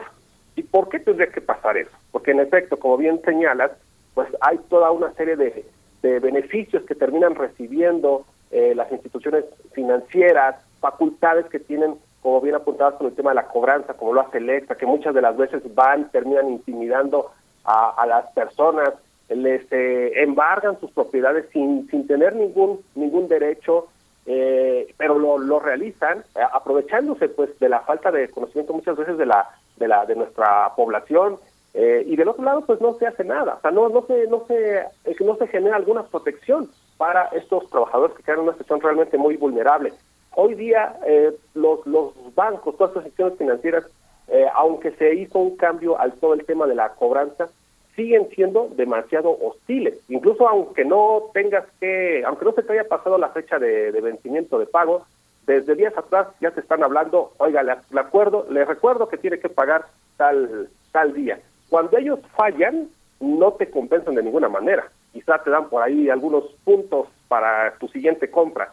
Pero cuando tú fallas, tienes que pagar comisiones muy altas, tienes que pagar intereses moratorios muy altos esa es la parte que realmente es este es muy muy injusta para la, la, economía, la sociedad en general. Y me parece que si los legisladores quieren hacer algo donde realmente quieran generar eh, condiciones de igualdad, deberían de irse ahí, deberían de quitarle tantos beneficios que tienen los eh, pues, pues, pues todos, todos los que pertenecen al sistema financiero. Esa es, esa es la, la realidad. Hoy día estar en el sistema financiero es mucho más atractivo que emprender un negocio eh, donde uno produzca algo, donde uno comercie algo, donde uno, preste algún servicio no, no, no financiero. Ahí es donde creo se tendría que buscar emparejar la, la, la cancha. Doctor, bueno, nos vamos acercando al cierre. En esta cuestión de la, de la cultura, pues no todas, eh, pienso que no todas las circunstancias de morosidad son por incumplimiento por irresponsabilidad. ¿Qué pasa con los trabajadores que se jubilan? ¿Qué pasa con aquellos que cambian de empleo por múltiples circunstancias o que cambian, cambian de empleador? ¿Les perseguirá esta, esta cobranza? El, el nuevo empleador pues tiene, eh, hereda esa pues ese lugar que le han puesto mm, de cobrador de los bancos y cómo queda el empleador en estos en estos casos no supera eh, no superaría eh, sus mm, sus obligaciones qué incentivos tendrían para pues para ser de cobrador de los bancos o de instituciones de crédito claro. Sí desde luego los los patrones no tienen ningún incentivo y ahí esa esa parte es, es bien importante que la señalas porque realmente le estamos dando más carga a los patrones. A los patrones ya tienen hoy día que hacer la retención de ISR de los trabajadores, tienen que hacer la retención de INS, tienen que hacer la retención para cuando los trabajadores solicitan un crédito de nómina. Si los trabajadores piden un crédito ante Fonacot, tienen que hacer la retención. Y tienen que hacer los pagos a cada una de las instituciones correspondientes. Ahora, resulta que también los patrones pues van a tener que hacer la retención a los trabajadores del crédito de nómina y dárselo al banco, ¿no? Entonces, el banco también se está ahorrando costos otra vez, porque pues ¿dónde va a quedar ya su área de cobranza? Mm. Va a reducirse este costo y va a terminar pues favoreciéndoles eh, bastante. ¿Qué pasa cuando hace el cambio de empleo? Eh, desde luego ahí el patrón ya no tendría esta obligación de hacer la, retención, ya le correspondería a otro a otro patrón continuar con esa retención y, y continuar eh, con ese con ese ese cobro, ¿no? Eh, otro punto bien interesante es el tema, cuando un, un, trabajador fallece, se supone que la deuda desaparece. Pues cuando tú vas a contratar un crédito de nómina, los bancos te venden un seguro de vida. Los bancos no asumen ningún costo. Todos los costos son del trabajador, ahora ya también van a ser de los patrones. Perdón que sea muy incisivo en este tema, pero me parece que es ahí donde tendrían que estarse fijando este, nuestros legisladores. Pues eh, doctor, pues muchísimas gracias. Ha sido un tema, bueno, es un tema muy complejo, muy espinoso, y pero pues le agradecemos muchísimo su claridad y su compromiso. De alguna manera hay unos intereses eh, superiores, tal vez este al señalar como un gesto cultural muchas de las cuestiones de, de, endeudamiento. Bueno, lo que quiero decir es el tema de la libertad personal, lo que usted señaló este en su momento en el que y lo que señaló mi compañera Berenice, que a veces hay este jerarquías, a veces no todos los meses son iguales y a veces no nos va de la misma manera y uno decide este comprar el pan y luego pagar el, el, reloj que se compró en la tienda departamental. Así es, así es la vida, ¿no? Tomada, llena de decisiones donde la ecuación principal es que no alcanza, no alcanza con la vida y el deseo termina por envolvernos en sus, en, sus finas redes eh, de deseo, ¿no? Muchas gracias, doctor Roberto Valencia. No, al, contrario, muchas gracias a, a, ti, Miguel Ángel Berenice. Siempre un gusto poder platicar con ustedes. Muchas gracias, doctor. Gracias. Hasta pronto, doctor Roberto Valencia, profesor de, tiempo completo de la Facultad de Economía de la UNAM, miembro del Sistema Nacional de Investigadores. Hay varios comentarios, por supuesto, pero vamos a dejarlos para un momento posterior. Ahora vamos a ir con música a cargo de Iraida Noriega y mm, Leika Moshan. Eh, Tungutú es la canción. Cuando era niña mami me cantaba y ella cantaba todito el día y se inventaba mil cancioncitas para mamá, papá y la tía. El guarapito ese es mi papá, el murrumbito pa' mi hermanito y yo recuerdo en mi corazón cómo cantaba ella este son. Tungututú para la changuita, tungututú para mi bombón y dice tungututú, tungututú, tungututú, tungututú. Alabao changuita que te tungututú. Y así le cuento yo a usted mi historia. Como con mami yo fui creciendo. Canta y cantando, tungututeando. Poco a poquito acelerando. La rampampinga me dice ahora. Dice que soy como un huracán. Pues que otra cosa podría yo ser. Viviendo en medio de tal colgorio, tungututeando todito el día, tungututeando tungututum. Y dice tungututum, tungututum, tungututum, tungututum, tungututum, tungututum, tungututum, tungututum. Ya vete a dormir. Y yo le digo a usted, señora, cántele mucho a sus chamaquitos, para que crezcan bien contentitos, vayan cantando así como yo. Puede que esté un poquito loquita, patinadita de la cabeza. Pero una cosa yo sí le digo, que mis recuerdos me son muy gratos, de alegría y de mucho amor. Tungututeando esta canción y dice tungututum, tungututum, tungututum, tungututum, tungututum, tungututum, tungututum, tungututum, tungututum, tungututum, tungututum, tungututum, tungu tungu tungu tungu tungu tungu tungu tungu tungu tungu tungu tungu Rampampinguita, vete a dormir que lo que quiero es guarachán. Mi mamá me canta tungu tutu, mi mamá me canta tungu tutu, mi mamá. me canta tungu tutu, mi mamá me canta tungu tutu, mi mamá me canta tungu tutu, mi mamá me canta tungu tutu, mi mamá me canta tungu tutu, mi mamá me canta tungu tutu, mi mamá me canta tungu tutu, mi mamá me canta tungu tutu, mi mamá me canta tungu tutu, mi mamá me canta tungu tutu, mi mamá. Me canta tungu tutu, mi mamá. Me canta tungu tutu, mi mamá. me canta tungu tutu, mi mamá. me canta tungu tutu, mi mamá. me canta tungu tutu, mi mamá. me canta tungu tutu, mi mamá. Primer movimiento. Hacemos comunidad en la sana distancia.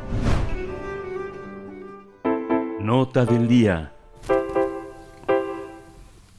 La Cámara de Senadores aprobó por unanimidad reformas a la ley del Seguro Social a fin de incluir a las personas trabajadoras del hogar al régimen obligatorio. Tendrán derecho a seguros de riesgo de trabajo, enfermedades y maternidad, invalidez y vida, retiro, cesantía en edad avanzada y vejez, así como guarderías y prestaciones sociales. Esta inclusión se hará bajo un esquema simplificado para incentivar el aseguramiento. Tras la discusión en el Pleno del Senado, los legisladores informaron que aproximadamente 2.4 millones de personas hacen esta actividad de manera informal, por lo que no cuentan con acceso a la seguridad social. El decreto fue emitido a la Cámara de Diputados en calidad de minuta para su revisión y eventual aprobación o modificación. Fue en 2019 cuando el IMSS inició formalmente con un programa piloto para incorporar a los empleados domésticos al Seguro Social. Esto ocurrió luego de que en diciembre de 2018, recordemos, la Suprema Corte de Justicia resolvió que era inconstitucional y discriminatorio que los patrones de empleados y empleadas domésticas no estuvieran obligados a darle seguridad social. Vamos a realizar un análisis de estas reformas aprobadas en el Senado para incluir a las trabajadoras del hogar, al IMSS. Está con nosotros Marcelina Bautista Bautista, ella es directora del Centro de Apoyo y, y Capacitación para Empleadas eh, del Hogar. Marcelina Bautista, qué gusto, qué gusto que esté aquí con nosotros en primer movimiento nuevamente. Bienvenida. Igual, muchísimas gracias por la invitación y, pues muy, muy contenta de compartir con ustedes. Hola Marcelina, bienvenida. Te saludamos Miguel Ángel Quemain y Berenice Camacho. Pues me gustaría pedirte primero una reflexión de una evaluación de cómo de cómo ha ido, de cómo ha marchado aquel programa piloto después de tres años, bueno, desde 2019 que inició formalmente en el IMSS. ¿Qué consideraciones nos puedes compartir, Marcelina? Bueno, que por fin será obligatoria la seguridad social para las trabajadoras del hogar, eh, o más bien, como dice la ley, personas trabajadoras del hogar, que incluye hombres y mujeres. Así que, pues, para nosotras, eh, pues, sienta un precedente eh, para, para México con respecto a este derecho obligatorio, ya que anteriormente, pues, era voluntario, lo cual, pues, no tuvo mucho éxito eh, en la incorporación de las trabajadoras del hogar y que también no esto tendrá tendrá eh, avance eh, también si la Cámara de Diputados lo, lo aprueban también rápido para que pueda ser publicado en el diario oficial. Tendrá que debería el primer día de su aprobación pues hacer varias acciones que permita también que se difunda y conozcan eh, los empleadores eh, este derecho obligatorio para las trabajadoras y también las trabajadoras que tienen que exigirlo. Eh, creo que esto va a permitir también que tanto trabajadoras como empleadoras pues pueden ir regulando este trabajo que ha sido pues olvidado y que dentro de las casas se sigue con una una costumbre y no con base a los derechos que tienen las trabajadoras. También pues el seguro social va a permitir que las trabajadoras cuenten con los demás derechos, es decir, que deberán contra, contar con un contrato de trabajo en el cual se estipule eh, las actividades que se van a realizar ahí, eh, el salario, el horario, por ejemplo, este y pues todas las demás prestaciones que cualquier persona eh, tiene cuando eh, accede a un trabajo.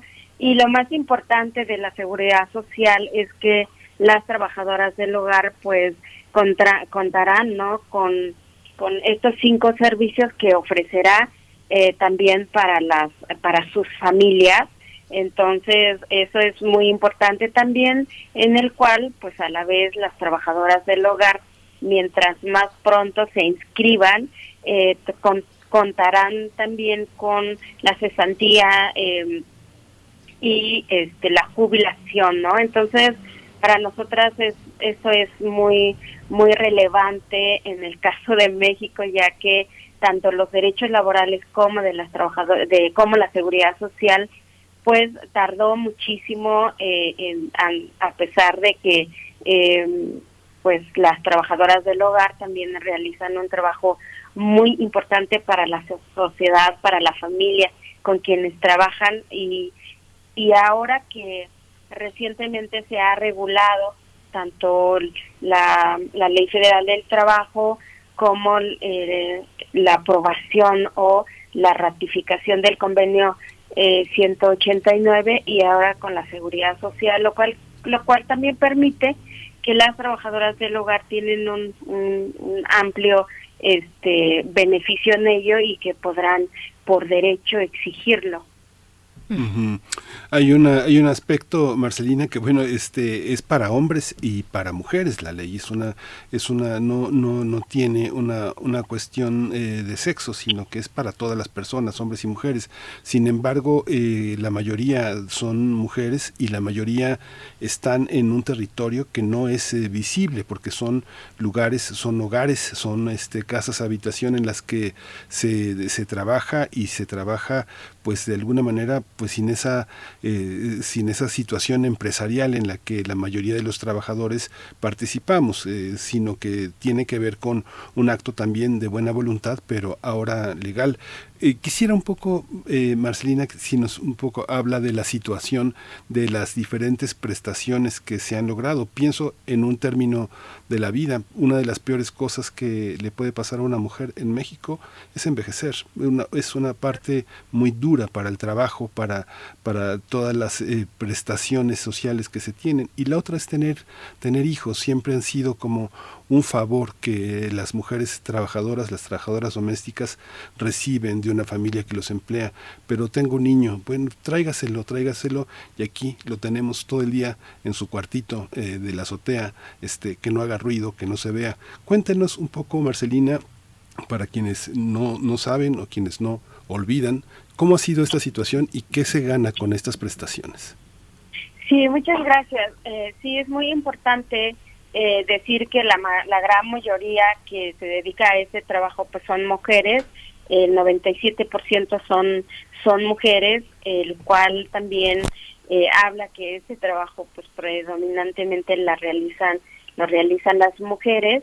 Em, eh, por el otro lado, pues la situación de las trabajadoras del hogar sigue siendo pues muy vulnerable por la situación en que ellas desarrollan el trabajo o el trato que ellas tienen dentro de los hogares, ¿no? Así que, eh, como usted decía, ¿no? Las, a veces las personas empleadoras eh, ponen condiciones, exigen y, y prohíben incluso muchas cosas para las trabajadoras del hogar eh, sin embargo, no, no, han, no ha sido de todo el cumplimiento de los derechos que ellas tienen, ¿no? Entonces, creo que eh, con, con estas nuevas reformas que ahora ya tenemos para las trabajadoras del hogar, pues podrá regularse pues todas estas, estas condiciones y lo más importante es que también tanto empleadoras como eh, eh, trabajadoras del hogar eh, pues sí lo sí lo conozcan no porque ahora con la cuestión de la seguridad social y eso también tiene que ver con la desatención que se ha dado a este a este sector, ¿no? Entonces nadie sabe qué hacer eh, desde el marco normativo, ¿no? Este qué hacemos, cómo eh, regulamos y si la parte de la atención del trabajo en el hogar eh, cómo vamos a regular algo que pues no no no se puede es un lugar privado o este es la persona que tiene que hacer el trabajo que no podemos hacer porque tenemos que salir de, de los hogares para producir a, para el país. Entonces todas estas cuestiones están están en la discusión de repente, sin embargo, a la hora de plasmarlo en la ley, pues no queda no queda del, del total como debería de ser y a veces eh, consideramos que eh, no se está dando como todos los derechos en igualdad de condiciones a las trabajadoras del hogar, ¿no? Entonces consideramos que pues estas estas estos cambios eh, con una gran política pública que permita a las trabajadoras del hogar tener el derecho a exigir sus derechos, ¿no? Porque eh, al desconocerse aceptan este discurso, ¿no? De, de los mismos empleadores que dicen, pues es que aquí vives y es que lo que ganas es mucho y es que no fuiste a la escuela y que pues realizar este trabajo, pues yo que estudié más, gano menos y yo creo que esto no tiene que nada que ver con ese ese asunto, ¿no? Entonces, tiene que ver con el respeto de nuestros derechos humanos laborales y que todas las personas trabajadoras, incluidos nuestros eh, empleadores, debemos de luchar, debemos de luchar porque tengamos condiciones laborales dignas y justas, así que también esto aplicará en los hogares y al, al, al contar con la seguridad social también, eh, aunque todavía falta la, la ley para ello, pues deberá haber inspección para este, para vigilar eh, los hogares que donde se hace este trabajo y que también por las condiciones que esto eh, tiene también de llegar a una casa y entrar a vigilar qué pasó, qué ha pasado o cómo está el lugar que se, se elabora, pues eh, se, se, puede encontrar pues otra, otras formas no para la inspección como lo han hecho otros países simplemente.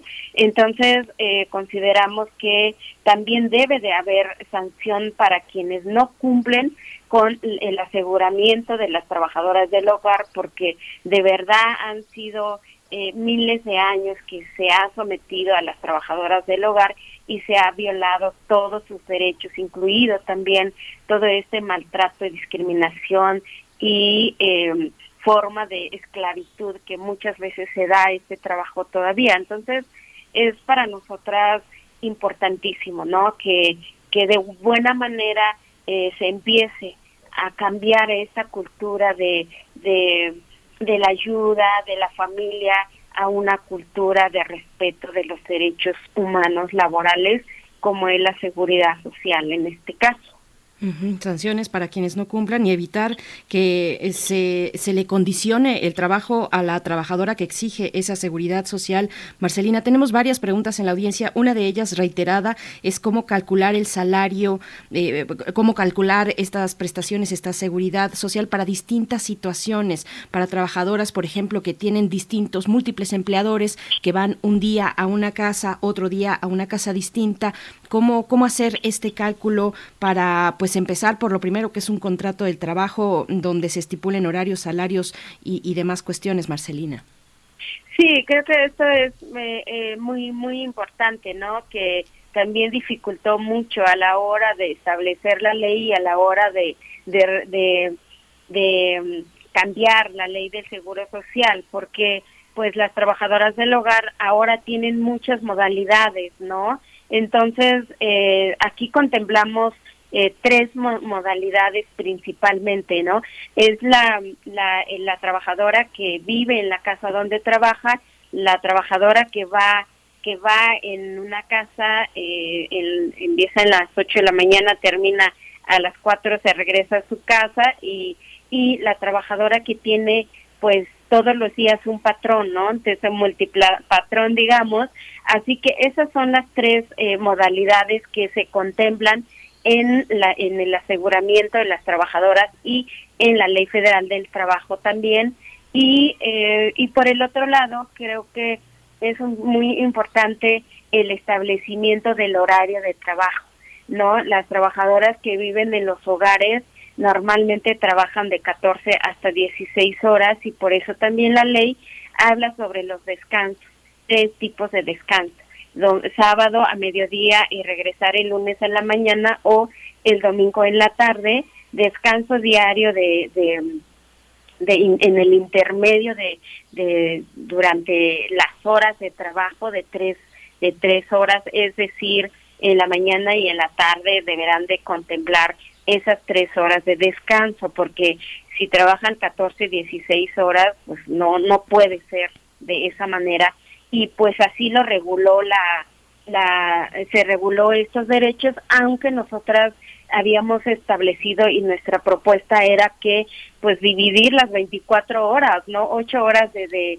de dormida, ocho horas de trabajo, ocho horas de atención a la misma persona, ¿no? En ese horario, pues te, hacer cosas para su beneficio, como como ir al médico o como estudiar o hacer otra cosa que también ayude a la profesionalización de su trabajo.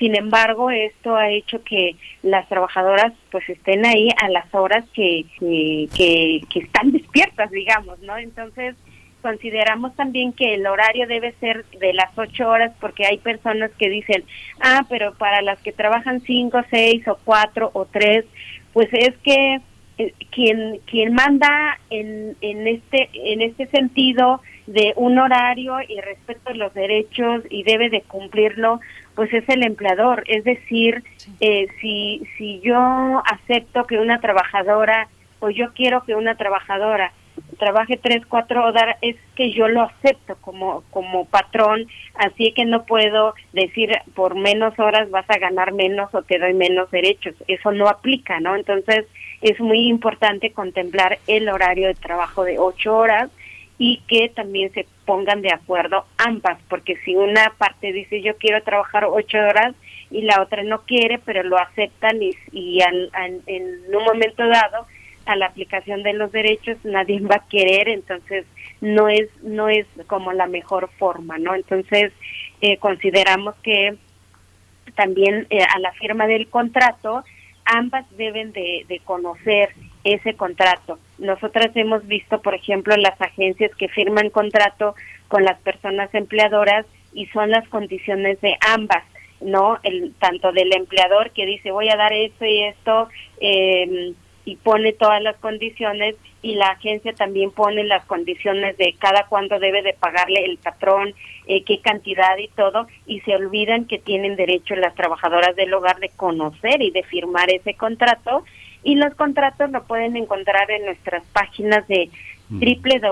www.case.org.mx, ahí están las dos modalidades de, de, de contratos y en el contrato debe de incluir el salario que debe de ganar la trabajadora eh, y las prestaciones como el aguinaldo anual, eh, esta jornada justa, ¿no? De, de horarios de ocho horas, em, el descanso que deben de tener las trabajadoras, las, las vacaciones y eh, la seguridad social de manera obligatoria.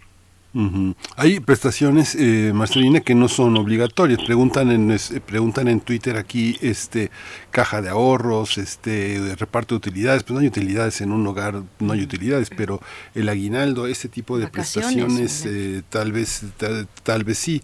Pero hay esta parte en la que tenemos que reformular las relaciones porque finalmente hay una parte que es contractual pero hay otra parte que también es la buena voluntad. A veces uno se emplea con alguien se convierte uno en su brazo derecho y uno tiene una entrega incondicional. Lo pasa con el caso de eh, personas de mujeres que acaban de parir que tienen una empleada doméstica de mayor edad con mayor experiencia que ha criado hijos y a veces el bebé llora y no para y hay que trabajar más pero es parte de esa reformulación de tratarnos en una situación de equidad, de igualdad, de este humanamente, ¿no? Como personas. ¿Es, es, también esa, esa consideración, Marcelina?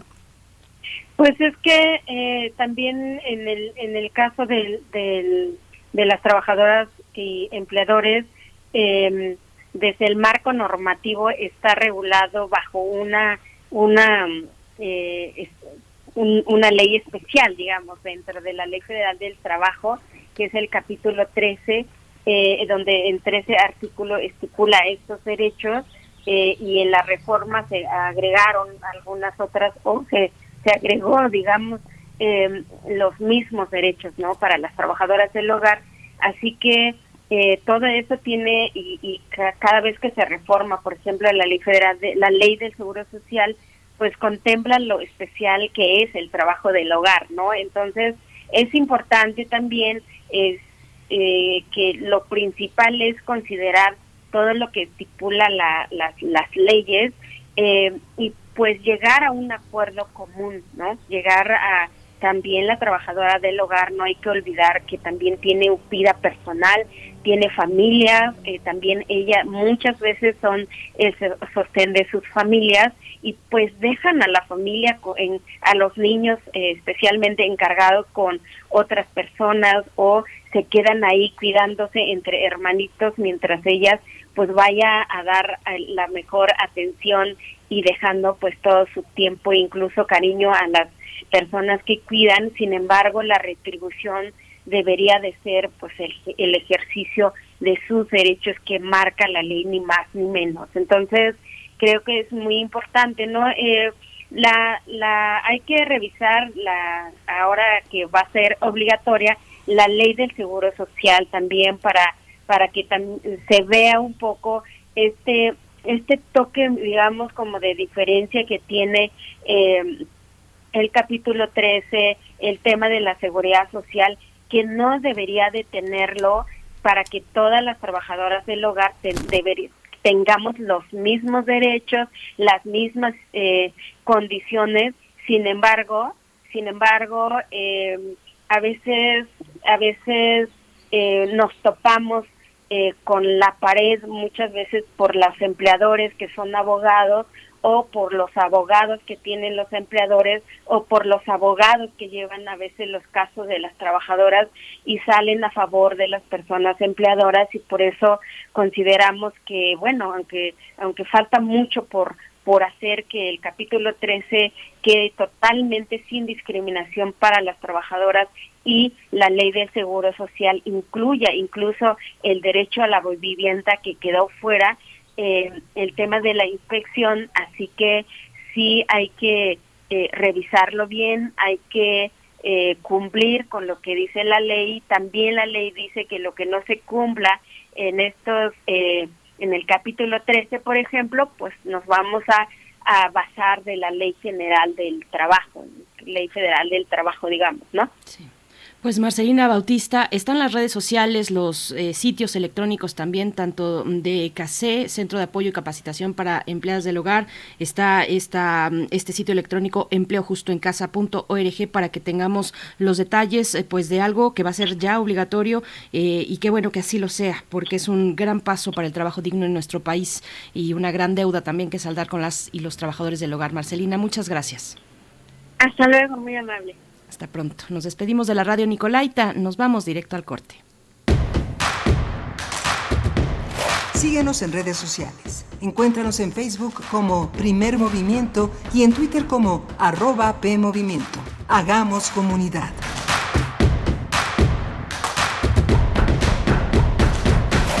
Leona toma el teléfono. Las líneas se cruzan y escucha algo que no debía. La vida de alguien está en riesgo. Quítele los anillos y los collares y llévese las joyas del buró. Nuestro cliente quiere que todo parezca un simple robo. ¿Entendió? Muy, muy bien, muy bien. Ya enti... Oh, qué horrible, qué raro. De la serie Teatro en Radio presentamos Número equivocado de Lucille Fletcher. Adaptación al español de Federico Campbell Sábado 26 de marzo a las 20 horas por el 96.1 de FM, 860 de AM y en www.radio.unam.mx. Los sábados son de radiodrama, aquí en Radio UNAM. Experiencia sonora.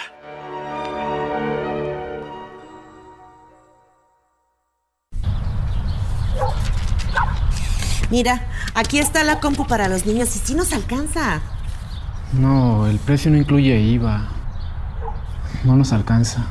Otra vez iba a comprar algo. Y no podemos por el IVA.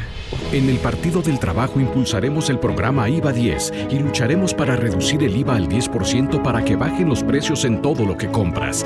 El PT está de tu lado la parte baja de la novena entrada. El juego está empatado, la cuenta al tope y el campeonato de la salud se define en el duelo entre Mamey Canseco al bat y el escurridizo lanzamiento de Brad y el Chupirul. Ya sabemos cómo se las gastan los de la industria chatarra con sus triquiñuelas publicitarias. Con un hit entra la del Gane, viene el lanzamiento y Mamey Canseco sorprende con un toquecito que va a ser pan molido para la industria chatarra. Esperen, tremendo encontronazo abre la oportunidad al jalapeño Urdiales barriéndose a dar triunfo al club del antojo. Cómeme como nosotros y ponte saludable. Leer transforma, enriquece, educa, pero sobre todo, da libertad. 43 Feria Internacional del Libro del Palacio de Minería, un clásico de la Ciudad de México. En formato virtual. Encuéntranos en redes sociales como arroba filminería, del 24 de marzo al 3 de abril de 2022. Te esperamos a partir de las 11 horas. Invita a la UNAM a través de su Facultad de Ingeniería. La feria del libro más antigua del país. Recuerda, más libros, más libres. www.filminería.unam.mx.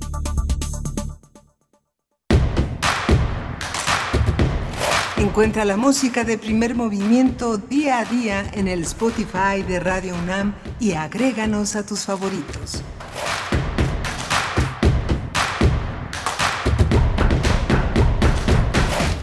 Hola, buenos días. Ya son las 9 de la mañana con 5 minutos aquí en la Ciudad de México. Estamos en Adolfo Prieto 133 en la colonia del Valle. Está Frida Saldívar en la producción ejecutiva. Está Arturo González en la conducción de la orquesta en, las, en los controles técnicos. Violeta Berber en la asistencia de producción.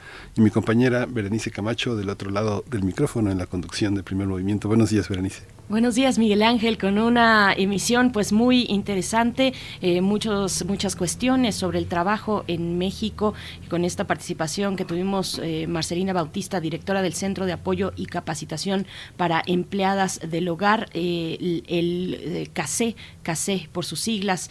pueden encontrar información al respecto en Sinactrao también, Sinactrao, arroba Sinactrao y en general en las redes sociales de Marcelina Bautista, Marce Bautista B.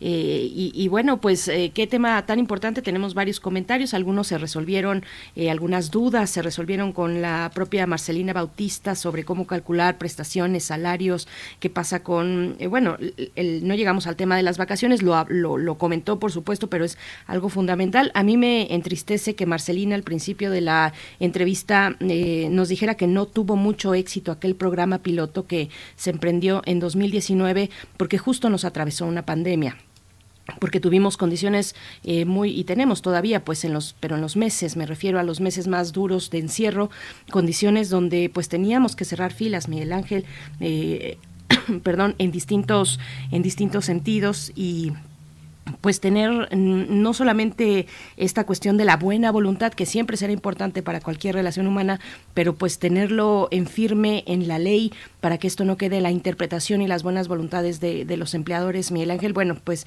pero, pero es un paso importante el que estamos viendo en nuestro país, ¿no?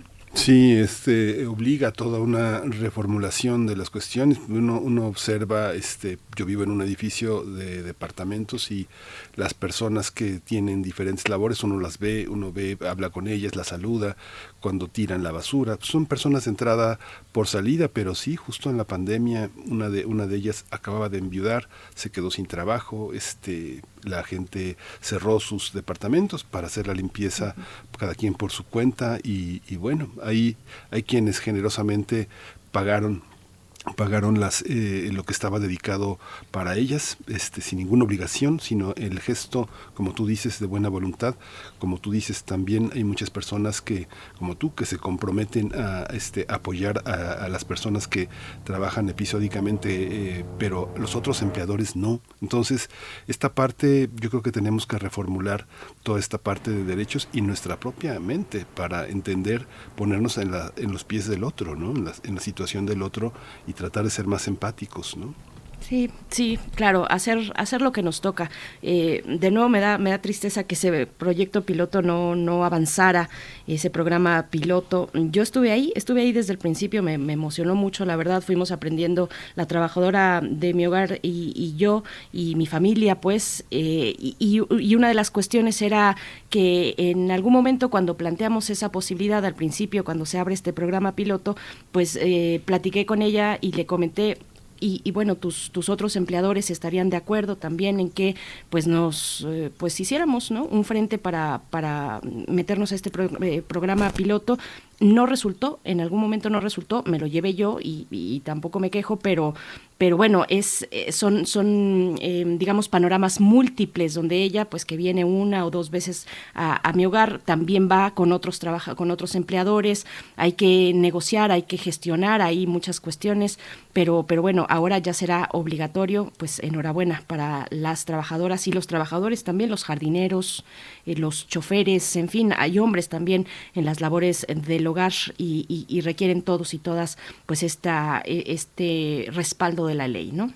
sí, Berenice, justamente esta, Esto eh, ha sido, bueno, toda una, toda una lección, ¿no? Y, que pone en evidencia también, insisto, en esta parte, muchos gestos culturales. Comentaba un poco en broma en el chat eh, que en la, una tendencia en Twitter en este momento, las criptomonedas, la mina de criptomonedas, una mina que no contamina en San Luis Potosí, la cantidad de memes que son tan racistas y tan clasistas sobre una consideración sobre las personas que forman parte de los del estudiantado en el CONALEP identificado con, eh, con eh, cuestiones eh, de, clase, étnicas, de, enorme menosprecio, de enorme discriminación. Hay todo, esa, todo, ese, todo ese México que pues que ojalá y todos contribuyamos a que desaparezca, que desaparezca incluso en nosotros mismos.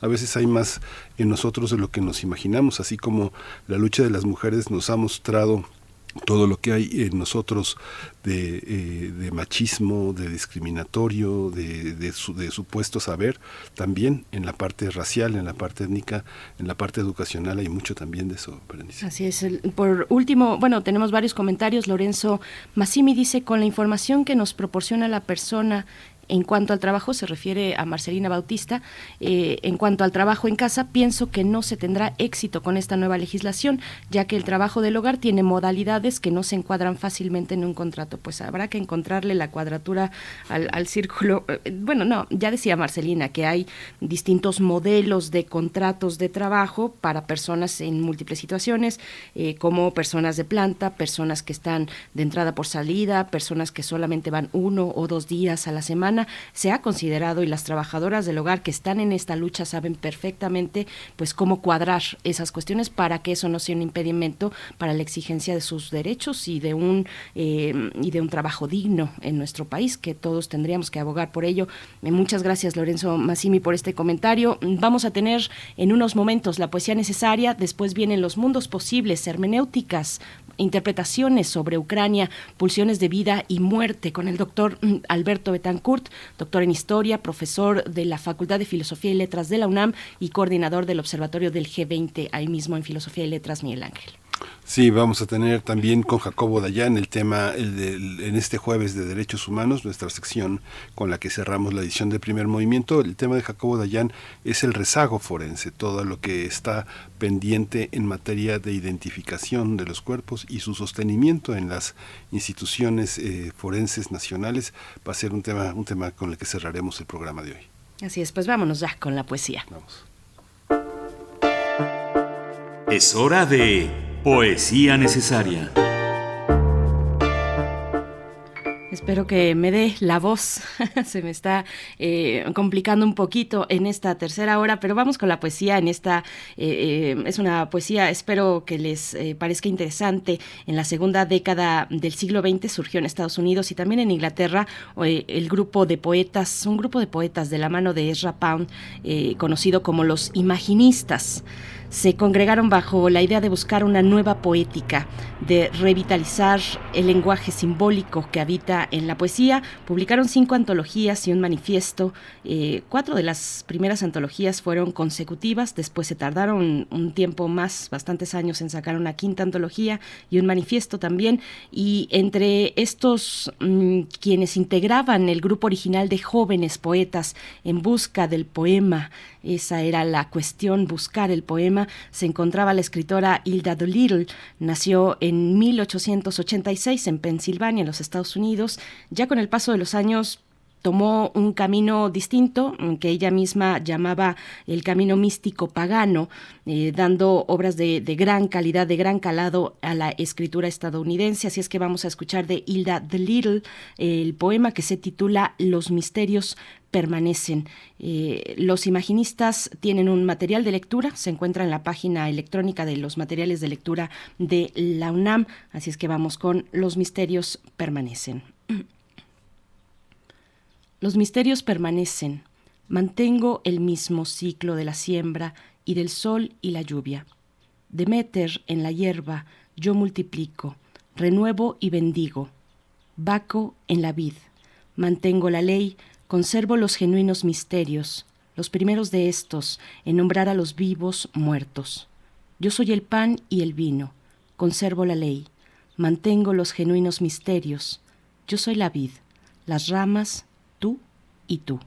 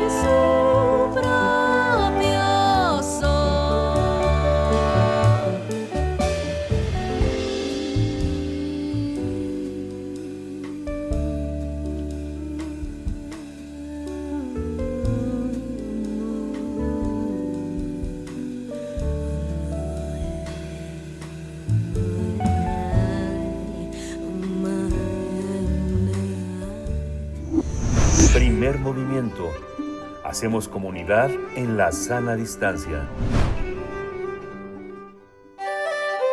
Mundos posibles. Damos la bienvenida al doctor Alberto Betancourt, doctor en Historia, profesor de la Facultad de Filosofía y Letras de la UNAM, para hablar de Ucrania, hermenéutica sobre Ucrania, pulsiones de vida y muerte. Doctor Alberto Betancourt, buenos días, ¿cómo estás? Berenice, buenos días, Miguel Ángel. Qué falta hace la poesía, sobre todo algunos días, ¿verdad? Qué, qué maravilla poder disfrutar de ella. Y pues un saludo muy cariñoso a todos nuestros amigos que nos hacen favor de hacer comunidad con nosotros. Gracias, querido Alberto Betancourt. Sí, la poesía necesaria y aquí nos lo recordamos todos los días, querido. Pues bueno, hablar de Ucrania, eh, pulsiones de vida y muerte, los riesgos que hay, la inminencia de tantas cosas, los fantasmas también que vuelven. Cuéntanos, por favor. Sí, Berenice, muchas gracias. Buenos días. Pues mira, quisiera yo compartir con ustedes el día de hoy una reflexión en torno a lo que creo que con toda propiedad podemos llamar una situación límite y quisiera referirme a dos artículos que hablan sobre la importancia que tiene leer adecuadamente los acontecimientos, tener información de calidad, hacer buenos juicios y yo diría, aunque yo voy a enfatizar, los artículos lo mencionan, pero yo lo enfatizaré ya por mi parte, la importancia que tiene otear las posibilidades que existen de solución pronta del conflicto, que no, que no se ven fáciles, pero que existen y que están ahí y que hay que otearlas en la realidad. Quisiera comenzar con un artículo de Sharon Squazzoni que se llama Pensando lo impensable. Es un artículo que fue publicado en esta maravillosa revista que comenzó a publicarse en 1945, cuando el físico Joseph Rothblatt, participante en el proyecto Manhattan, advirtió que pues Alemania estaba derrotada, que ya no era posible que Estados Unidos fuera atacado con un arma nuclear y que se hacía inminente que las bombas iban a utilizarse contra Japón y contra blancos civiles. A partir de ese momento Joseph Joseph Rothblatt inició pues primero en una con una hojita mimeografiada esta publicación que continúa afortunadamente saliendo a la luz eh, hasta nuestros días y que reúne a los principales especialistas norteamericanos empeñados en lograr el desarme nuclear.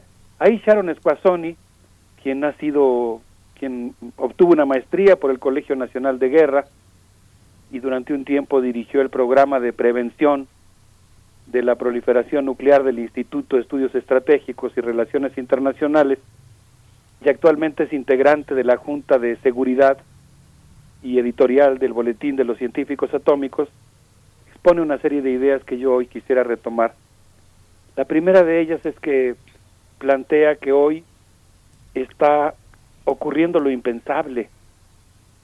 La crisis, la, alerta, la crisis de los misiles y la alerta máxima nuclear decretada por Rusia, pues nos está colocando ante lo impensable nos está moviendo nuestra noción de lo posible. Y eso pues implica un enorme desafío porque nos lleva a la necesidad de cambiar también nuestra manera de actuar y de pensar. Es decir, estamos ante un escenario nuevo, ante un riesgo que no había existido antes, al menos en una forma tan manifiesta como lo está hoy. Ella menciona, por ejemplo, el caso de los ataques militares a plantas nucleares activas, los combates para controlar un reactor, la división política europea hecha añicos, eh, señala pues el trabajo que va a costar reparar esos daños y yo pensaba en la multitud civil que se reunió afuera del reactor del centro nuclear porque son cinco reactores en realidad que se ubican en Zaporizhia Zaporizhia es un centro que reúne cinco reactores nucleares, está controlado por los trabajadores y las autoridades ucranianas, pero está ya rodeado por el ejército ruso. Existe, por lo tanto, el temor entre las familias de los trabajadores de la industria nuclear ucraniana de que pudiera repetirse una situación similar a la que se presentó en Chernobyl, en donde de hecho pues hubo combates por el control del reactor. Y entonces esto ha llevado a que se instale un bloqueo civil con miles de personas que están tratando de impedir que se dirima por la vía militar el control de ese reactor. Por otra parte, bueno, pues ahí están entonces esos seis reactores y por otro lado, pues hubo combates para controlar la planta de Chernobyl que ya está en manos de los técnicos rusos y esto forma parte de lo que Sharon Squazzoni señala como pues una, una guerra que parecía impensable, que parecía formar parte de la ciencia ficción todavía hace muy poco. Y ella se pregunta que una vez hecha la amenaza de que si algún país brinda armas a Ucrania, eh, Rusia podría utilizar armas nucleares, pues ella se pregunta qué pasaría si un país interviene y si padecerá, como se señaló en el discurso del presidente de la Federación Rusa, Vladimir Putin, consecuencias como nunca han ocurrido en la historia. Y Sharon Spassoni dice, bueno, pero la OTAN y particularmente Estados Unidos está enviando armas a Ucrania. Y eso pues evidentemente significa el enorme riesgo y por supuesto que se china la piel al decirlo de que pudiera cumplirse la amenaza eh, proferida por el comandante del ejército ruso. Consecuentemente, por nerviosismo, por accidente o incluso deliberadamente, pues sería posible que algún participante pudiera usar un arma nuclear, que otro pudiera responderle, y si esto se ha vuelto posible, pues hay una especie de escalada latente que oscurece hoy nuestro cielo. Qué temas tan duros, sin duda, tan difíciles. Pero aquí la autora menciona que es importantísimo que en ese contexto nosotros tengamos información confiable, sepamos exactamente lo que está pasando y podamos aprovechar las escasas pero existentes oportunidades de negociar una paz a tiempo que conjure estos terribles riesgos. Ella se pregunta, Rusia se declaró en alerta máxima nuclear, ¿qué significa eso? ¿Qué tipo de guerra es esta? Y ella dice, sabemos muy poco de lo que ocurre en el campo de batalla. La propaganda y la desinformación saturan las redes. Y aquí toca un tema que a mí me parece de la mayor importancia porque ella plantea que actualmente esta situación ha expandido notablemente lo que ella llama el mercado de noticias. Entonces, pues, si había, los periódicos vendían 30 mil ejemplares el 22 de febrero, pues ahora deben estar vendiendo 150 mil porque cada noticia preocupante que ocurre ha expandido el mercado de noticias. Pero simultáneamente, pues la semiósfera está saturada de mentiras, existe desinformación extraordinariamente peligrosa, hay mentiras que están circulando como parte de la propaganda en la red y pues cuando se tiene enfrente el enorme problema real de desactivar una crisis nuclear, pues es necesario contar con información eh, confiable para que en primer lugar pues la sociedad civil pueda formarse una opinión clara de lo que está ocurriendo, de la magnitud del problema, para que se sepa pues lo que está pasando y las posibilidades que existen de acción. Entonces, pues eh, digamos que en cierto sentido pues podemos hablar de que los daños en muchos sentidos son irreversibles y señala Squazzoni que pues incluso si no estalla una bomba, por supuesto, creo que la mayoría de los seres humanos, la inmensa mayoría de los seres humanos en el mundo aspiramos a eso, pedimos eso, deseamos fervientemente que no se escale esta guerra, pues incluso si no ocurriera, dice ella, pues habrá quien piense que funcionó el amago. Y ahí viene otro riesgo que es enorme y que yo creo que nosotros como opinión pública tenemos que tener muy claro, el riesgo de que la idea de que el amago hizo que funcionara la acción militar pudiera desatar, como ya está ocurriendo, una terrible carrera armamentista. Y eso significaría pues transferir el subsidio que se utiliza para el bienestar social al bienestar de las grandes empresas que se dedican a producir armamento. Y a la larga, pues tendríamos el asegurado retorno, el eterno retorno a este riesgo enorme en el que estamos hoy enfrentados. Y entonces Squazzoni cierra su texto diciendo que Einstein dijo que la fisión nuclear abrió la posibilidad de una catástrofe cuya gravedad nos obliga a pensar de otra manera. Y pues yo creo que en ese sentido nosotros podemos decir que ante este escenario inédito en el que estamos, estoy consciente que lo que estoy diciendo es muy fuerte, y es muy fuerte porque está reflejando una situación que es muy difícil, pues representa lo que podríamos llamar un verdadero desafío a la inteligencia colectiva. Pero pues aquí es donde requerimos de ella. Aquí es donde necesitamos formarnos una idea adecuada de lo que está pasando, de las posibilidades que tenemos y hacer valer pues nuestro derecho a, exigir, a existir a vivir en un mundo, ahora sí que nuestro derecho a existir, y exigirle a la clase política, a los dirigentes que han construido este conflicto, que han sido incapaces de allanar el camino por la vía pacífica y política, pues que cumplan con su cometido. Y en este caso yo pienso particularmente en el caso del presidente de los Estados Unidos, Joe Biden, en el caso del presidente de la Federación Rusa, Vladimir Putin, que pues ambos tienen una enorme responsabilidad en el sentido de haber contribuido de diferente manera, con diferentes responsabilidades, a la construcción de este conflicto y pues en ese sentido la importancia que tiene que la sociedad civil internacional sea exigente y exista, eh, exija las eh, negociaciones pertinentes para que cese el conflicto lo más pronto posible. Así es. Sí, Miguel Ángel.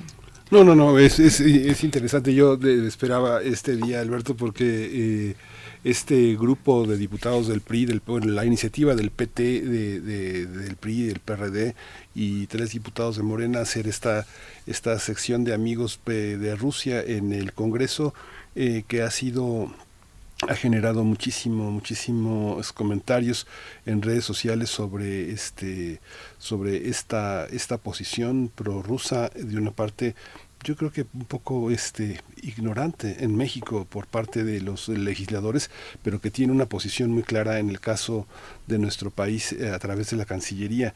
Esta parte eh, eh, no, podía evitar preguntártela, Alberto, ¿cómo, ¿cómo lo observas?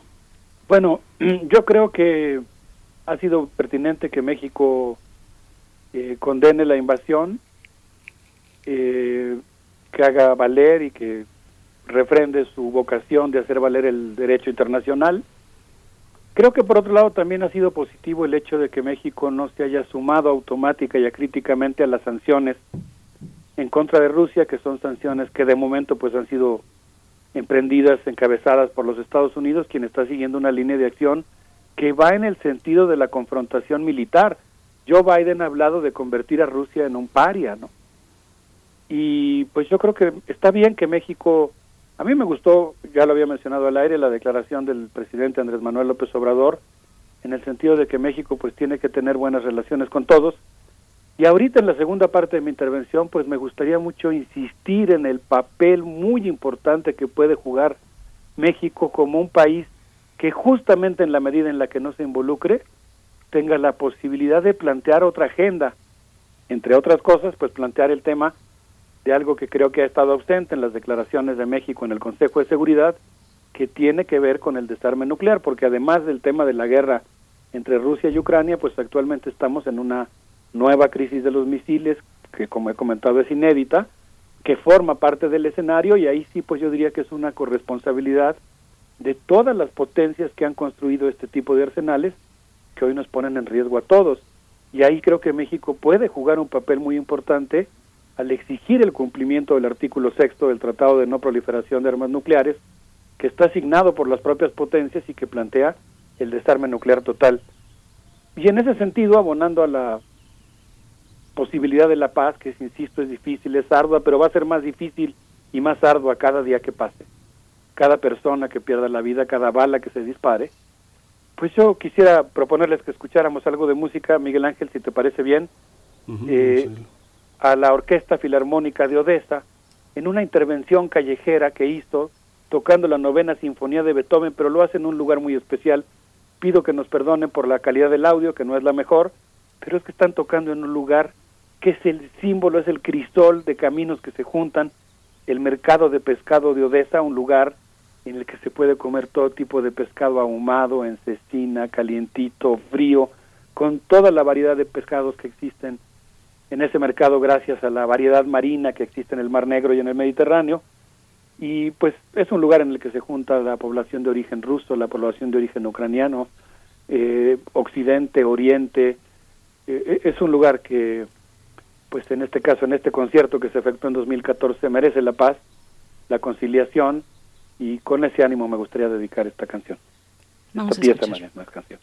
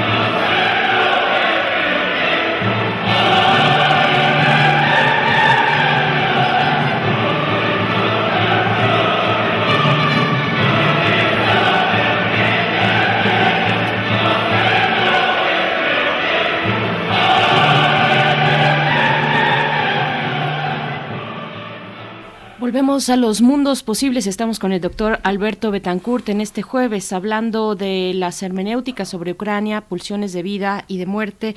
Eh, al mismo momento en el que se lleva, se, da, se lleva a cabo, se da una consecución de reuniones, de encuentros diplomáticos en la sede de la OTAN en Bruselas, donde ya se, se encuentra eh, Joe Biden, el presidente de los Estados Unidos, para tratar, eh, pues trazar una ruta, una estrategia contra Rusia. Y con este mensaje que cerraba tu intervención anterior, México no puede cejar en su empeño por la paz y por la no proliferación del armamento nuclear, eh, Alberto Betancourt.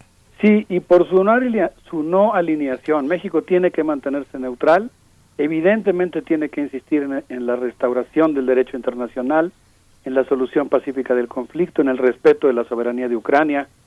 Está muy bien que condene la invasión, pero yo creo que al mismo tiempo creo que México debería de buscar ese lugar de formar parte o de impulsar incluso la formación de un grupo de países que coadyuven a la solución del conflicto, a la solución negociada, pacífica, lo más pronto posible. Por cierto, nada más por decir, acabamos de escuchar una pieza interpretada desde la calle Privosna allá, en el puerto de Odessa, que era conocido en tiempos de la Unión Soviética como la ciudad de la alegría, y pues eh, lo hacemos en el, en el lugar que sirvió como set para la filmación del acorazado Potemkin. Pues en relación a, lo que comentas, Berenice, a mí me gustaría citar la segunda eh, nota que habla sobre la importancia de interpretar adecuadamente lo que está pasando. Es una nota de Raniero Lavalle, quien es eh, colaborador del periódico El Manifesto. en algún momento se postuló como eurodiputado por la izquierda cristiana lo que algunos llaman catocomunista, eh, formó parte de la lista de la, de la planilla presentada por los comunistas anticapitalistas, que ha trabajado sobre el tema del enigma de la libertad, así como eh, en un libro trabajó un, tema fascinante, la agonía y la vocación de Occidente. Él plantea la importancia de que la sociedad civil le exija a los gobiernos que detengan este enorme riesgo en el que nos han colocado a todos y del que ellos son responsables. Y dice que destellos de sabiduría sería no enviar armas y abrir negociaciones. Esos serían destellos de sabiduría, pero que hay muchas personas y muchos medios que en su manera de leer los acontecimientos están alejando la posibilidad de la paz. Los titulares, dice él, celebran a Zelensky por ponerse la camisola militar y cerrar internamente la frontera a los hombres mayores. Me imagino que varios han escuchado, leído las notas en las que se habla de que de los tres millones de personas que han abandonado Ucrania huyendo del conflicto, la enorme mayoría son mujeres y niños, pero esto se debe sobre todo a que Zelensky ha ordenado cerrar las fronteras para que los eh, hombres con mayoría de edad se queden en Ucrania a participar en el conflicto.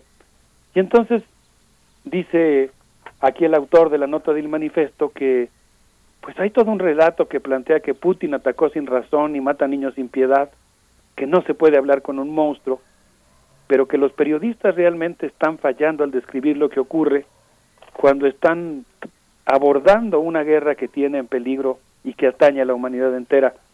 Hay una interpretación, dice él, tipo oda a la guerra, y hasta el Papa resulta pro Putin si pregunta cómo alcanzar la paz en vez de alinearse a las sanciones estadounidenses.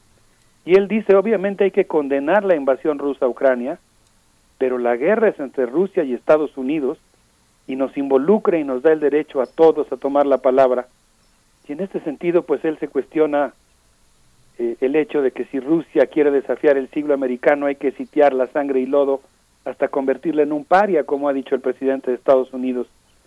Y él señala algo con lo que yo coincido, Biden y Putin deben sentarse a negociar en, en vez de enviar a Ucrania al horno, y en ese sentido pues creo que a todos nos urge y tenemos que exigir un alto al fuego.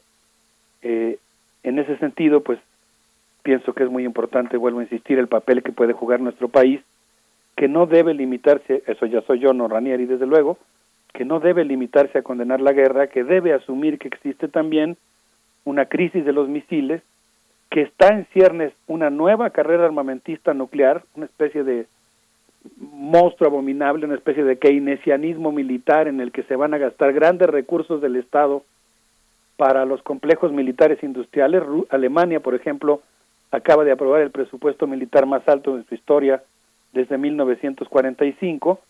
Y en ese sentido yo creo que es muy importante que nuestro país se empeñe a fondo y, y aborde en el Consejo de Seguridad el tema del cumplimiento del artículo sexto del Tratado de No Proliferación de Armas Nucleares. Berenice Miguel Ángel, ese sería pues mi comentario. Sí, doctor Alberto Betancourt, estamos, estoy un poquito abajo en el nivel. Ahí estoy ya.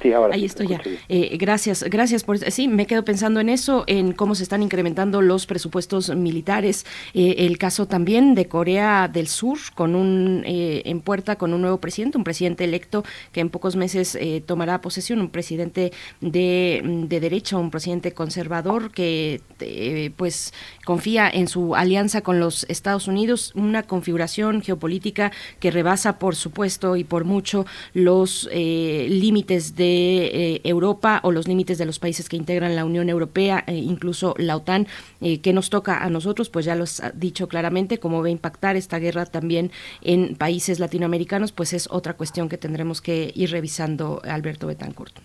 Sí, completamente de acuerdo. Y evidentemente pues va a haber una especie de gran canto hipnótico en favor de la guerra como si fuera la única posibilidad de solución del conflicto pero en realidad la guerra lo que va a hacer es ahondar el desgarramiento.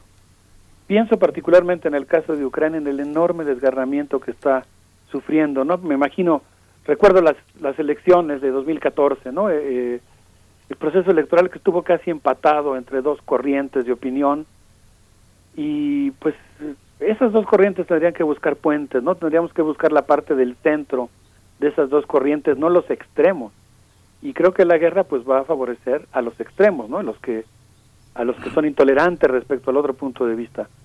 Entonces creo que pues todos en diferente nivel tenemos algo que hacer, algo en lo que podemos ayudar. Y yo creo que ahorita esto que podríamos llamar los estudios para la paz, eh, la demanda de la defensa, de la importancia del desarme, la movilización contra la guerra es muy importante. Yo fui el domingo antepasado a la movilización, por cierto, que convocó el Ejército Zapatista de Liberación Nacional. A mí me dio mucho gusto, fue la primera marcha contra la guerra, contra las guerras capitalistas, y espero que sea la primera de muchas, pero que estas muchas ocurran pronto para que hagan sentir su peso en la opinión pública y en la clase política de los distintos países. Hay gente que piensa que no que no importa que de todos modos los militares, los políticos se van a la guerra, pero la opinión pública tiene mucho peso y en ese sentido es importante defender la idea de que la paz es posible y es justa. Por lo pronto la OTAN ya, ya hizo su declaración esta, esta mañana, hace algunas horas, sobre el despliegue de 40.000 tropas en la frontera este eh, eh, eh, de Rusia y por tierra y por aire y justamente señaló que alentando la guerra, sus 30 aliados, eh, sus 30 gobiernos aliados se han declarado contra Rusia para que detenga la guerra y han decidido que pues Ucrania eh, ha inspirado al mundo con su heroica resistencia y con una brutal eh, guerra de conquista por parte de los rusos y les ha dado su, su este su aprobación para que tengan el derecho a la defensa propia, este, bajo la protección de las Naciones Unidas, Alberto. Me imagino que no hay una sola palabra sobre una posibilidad de negociación, de paz, de reconciliación. No no, no, está la carta ahora en la página de la OTAN, en las Naciones Unidas, está ya circulando desde hace algunas, algunas horas. Sí, y bueno, a veces solemos imaginarnos que el conflicto está al otro lado del mundo, pero el conflicto está aquí en nuestra frontera, es uno de los países participantes quien está promoviendo esa actitud beligerante y la presión sobre nuestro país va a ser verdaderamente extraordinaria. Estaba yo releyendo el libro El embajador de Dolly Esteves y alguno de los embajadores mencionaba ¿no? que cuando había un conflicto bélico en Medio, en Medio Oriente, eh, pues por ejemplo la presión para que vendiera energéticos nuestro país a Estados Unidos era verdaderamente enorme. Va a haber muchas presiones y por eso creo que es muy importante insistir en la importancia de que nuestro país se mantenga neutral con una postura propia, independiente y como defensor del derecho internacional, pero también de la paz, no del camino de la guerra para la solución del conflicto. Tantas cosas que decir. Creo que, la sociedad mexicana tiene mucho que aportar si mantiene su tradición en defensa de la paz y el desarme. Pues nos mantenemos expectantes a lo que ocurre en Bruselas, a lo que ocurre, por supuesto, en la misma Ucrania. Decías, Miguel Ángel, que por eh, aire y por tierra, también por mar, Francia eh, desplegó tres submarinos nucleares de lanzamiento de misiles nucleares y ha elevado su, su nivel de alerta nuclear. Así también lo ha hecho eh, Gran Bretaña. En fin, bueno, pues en este punto nos encontramos. Doctor Alberto Betancourt, nos vamos a despedir ya. Sí, con un himno contra la guerra de Edwin Starr que se llama justamente War y que pues es una canción que forma parte del antibelicismo en los Estados Unidos. Eh, un abrazo para todos con mucho cariño y pues deseando mucha lucidez para la humanidad en este momento en que tanta falta nos hace. Gracias. Gracias, Alberto Betancourt. Vamos a escuchar. Yeah. What is it good for? Absolutely nothing. Uh-huh. Yeah.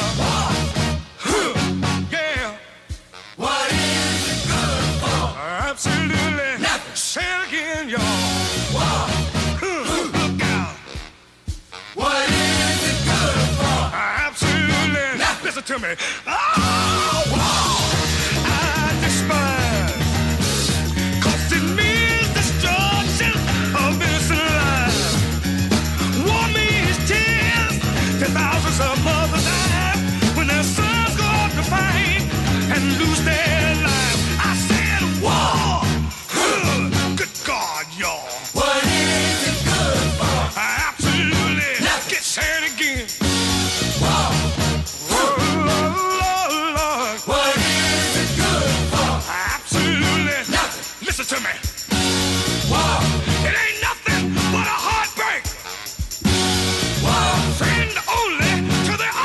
Jamaica.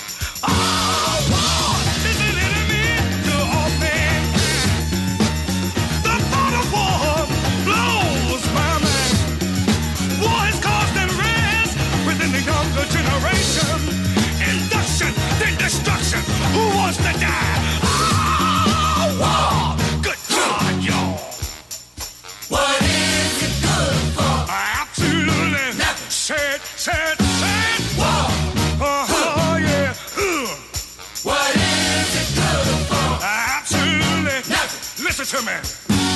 War. It ain't nothing but a heartbreaker. War. It's got one friend, that's the Undertaker.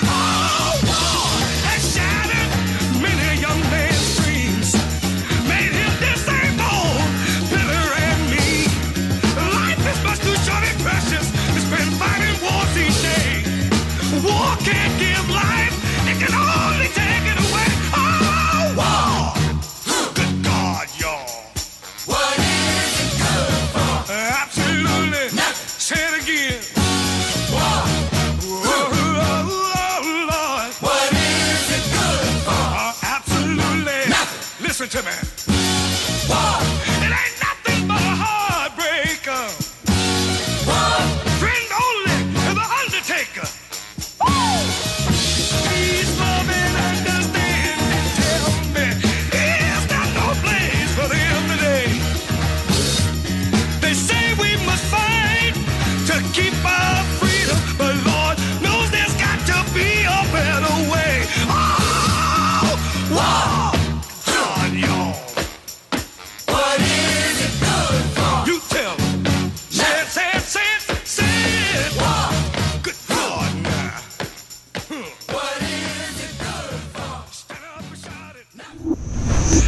Movimiento. Hacemos comunidad en la sana distancia. Libertad. seguridad, Salud. identidad, Alimentación. libre desarrollo de la personalidad, educación. Pensar nuestros derechos humanos. Saludamos esta mañana a Jacobo Dayan, coordinador académico de la Cátedra Nelson Mandela de Derechos Humanos en las Artes de la UNAM, para hablar de la cuestión forense, el persistente re- eh, rezago forense que ha anunciado el subsecretario de Derechos Humanos, Población y Migración, Alejandro Encinas, hace unos días en la conferencia matutina del presidente López Obrador. Jacobo Dayan, ¿cómo estás? Buenos días. ¿Qué tal? Buen día, Miguel Ángel, ¿cómo están? Bien, gracias. Bueno, Bien, con estas noticias, Jacobo. Pues sí, eh, desgraciadamente pues, este tema hay que regresar una y otra vez porque no hay desde la clase política hay una negativa a encontrar una solución. Lo primero que había que decir es de que desafortunadamente o de manera muy perversa, eh, la subsecretaría de Derechos Humanos de la Secretaría de Gobernación, es decir, Alejandro Encinas, ha convertido el problema de la desaparición, el gravísimo problema de desaparición de personas, en un tema de fosa y cuerpos. ¿Sí? En vez de ser un subsecretario de Derechos Humanos, parece que es el subsecretario de fosas. Y no habla de erradicar las desapariciones, no hay ninguna propuesta concreta para acabar con la impunidad, no hay una propuesta concreta para la reparación integral de las personas desaparecidas, toda la discusión la centra en el tema de las fosas. Y bueno, entonces regresamos a hablar de las fosas ahora que Alejandro Encinas hizo su comparecencia en la conferencia matutina. Y lo que fue a decir Encinas es lo mismo que ha venido diciendo desde hace meses meses y meses.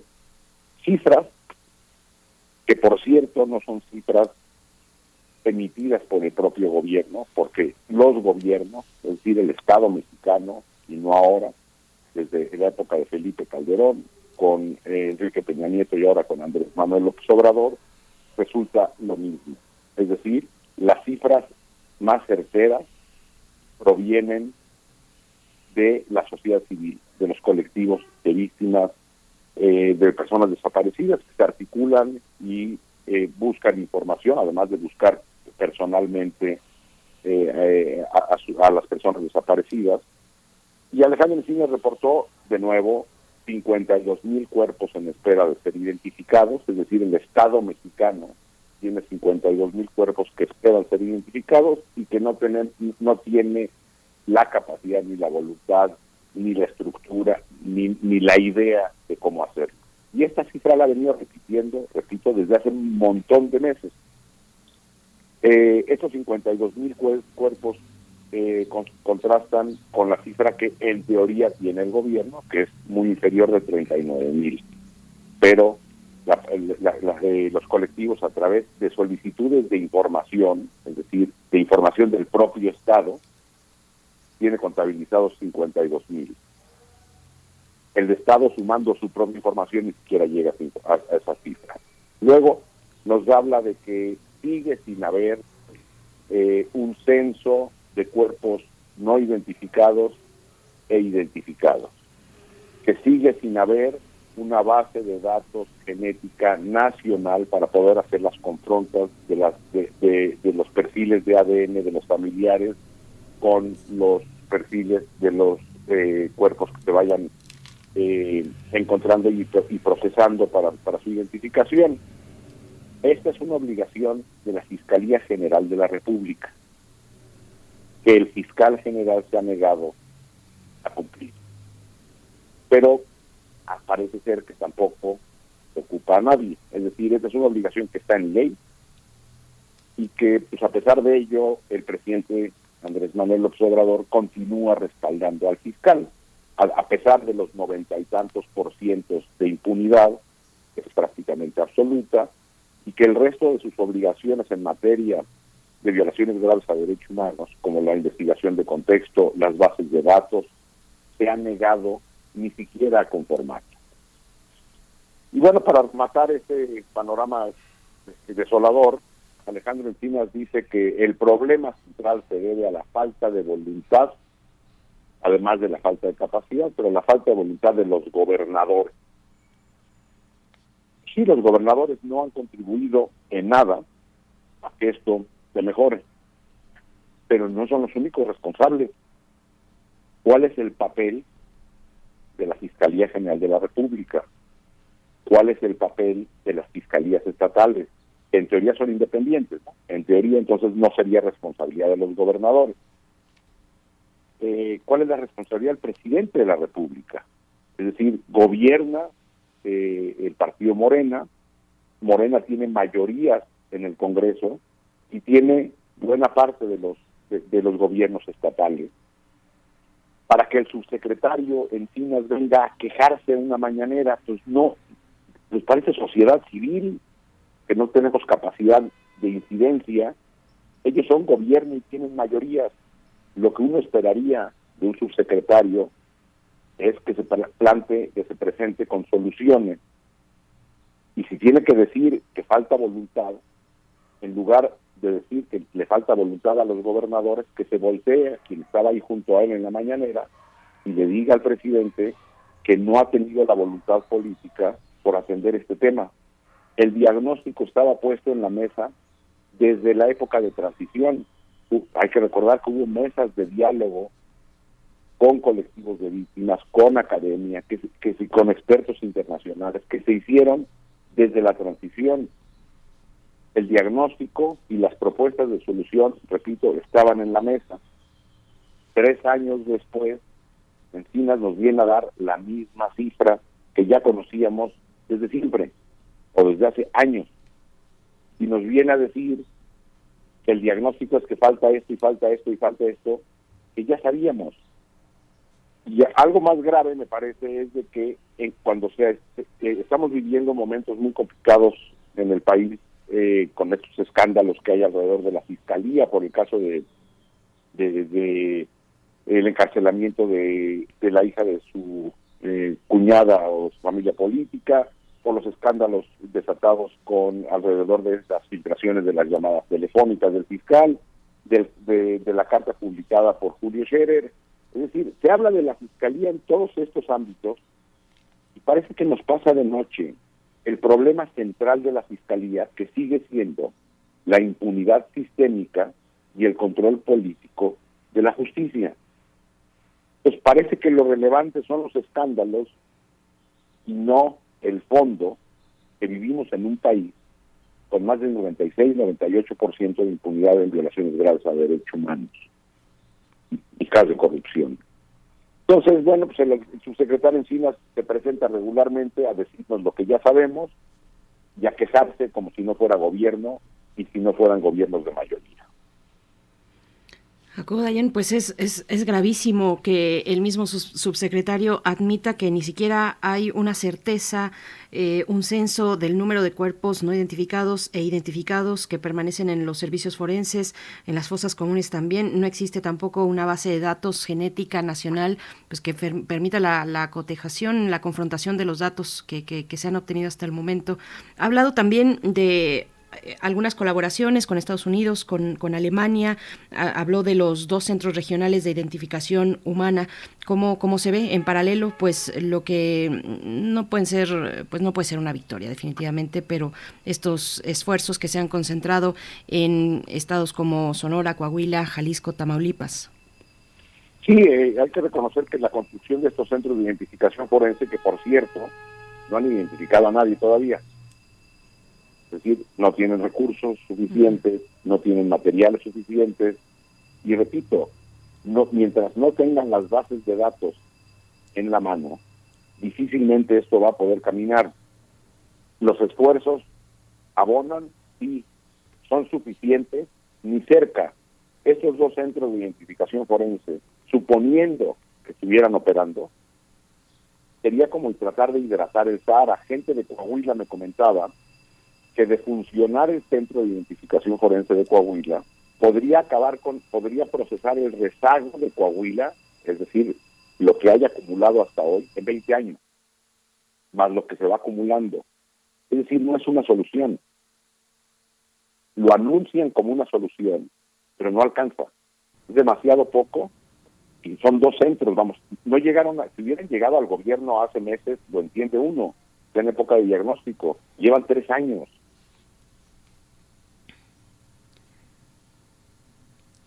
¿Hay solución? Sí, claro Digamos, que hay si, se, si se piensa que en términos técnicos se tardaría, se tardaría tantos años para, para resolver el problema de las identificaciones, Jacobo. Sí, mira, los países que atraviesan procesos de, de desaparición masiva como México, no se resuelve esto en, en corto tiempo. Los procesos en Guatemala siguen eh, haciendo identificaciones después de 30, 40 años. Pero lo que tienes que tener es voluntad política transeccional, presupuestos asignados y al Estado entero alineado. Mientras eso no ocurra, mientras se sigan creando centros cada tanto de identificación forense y la fiscalía no colabore y las fiscalías estatales no colaboren pues difícilmente vamos a, a avanzar. Y para eso se requiere voluntad política al más alto nivel. Y ese más alto nivel no son ni los gobernadores ni Alejandro Encinas, es el presidente de la República y ya llevamos tres sexenios donde esa voluntad no existe. Pues ahí estuvo el, el subsecretario con esta queja, ¿no? Eh, se habrá escuchado su, su queja. Pues eh, Jacobo Dayan, te agradecemos como siempre esta participación. Nos encontramos en 15 días una vez más. Igualmente a ustedes, abrazo. Muchas gracias, Jacobo. Pues ya nos vamos, ya dieron las 10. eh, eh, hasta mañana, querida Berenice, hasta eh, este, este viernes que será eh, nuestra, nuestro fin de semana. Esto fue Primer Movimiento. El mundo desde la universidad. Radio UNAM presentó Primer Movimiento, El mundo desde la universidad, con Berenice Camacho y Miguel Ángel Quemain en la conducción, Frida Saldívar y Violeta Berber, producción, Antonio Quijano y Patricia Zavala, noticias, Miriam Trejo y Rodrigo Mota, coordinadores e invitados, Tamara Quirós, redes sociales, Arturo González y Socorro Montes, operación técnica. Servicio Social, Vicente Pérez e Iván Chavarría. Locución, Tessa Uribe y Juan Stack. Quédate en sintonía con Radio UNAM. Experiencia sonora.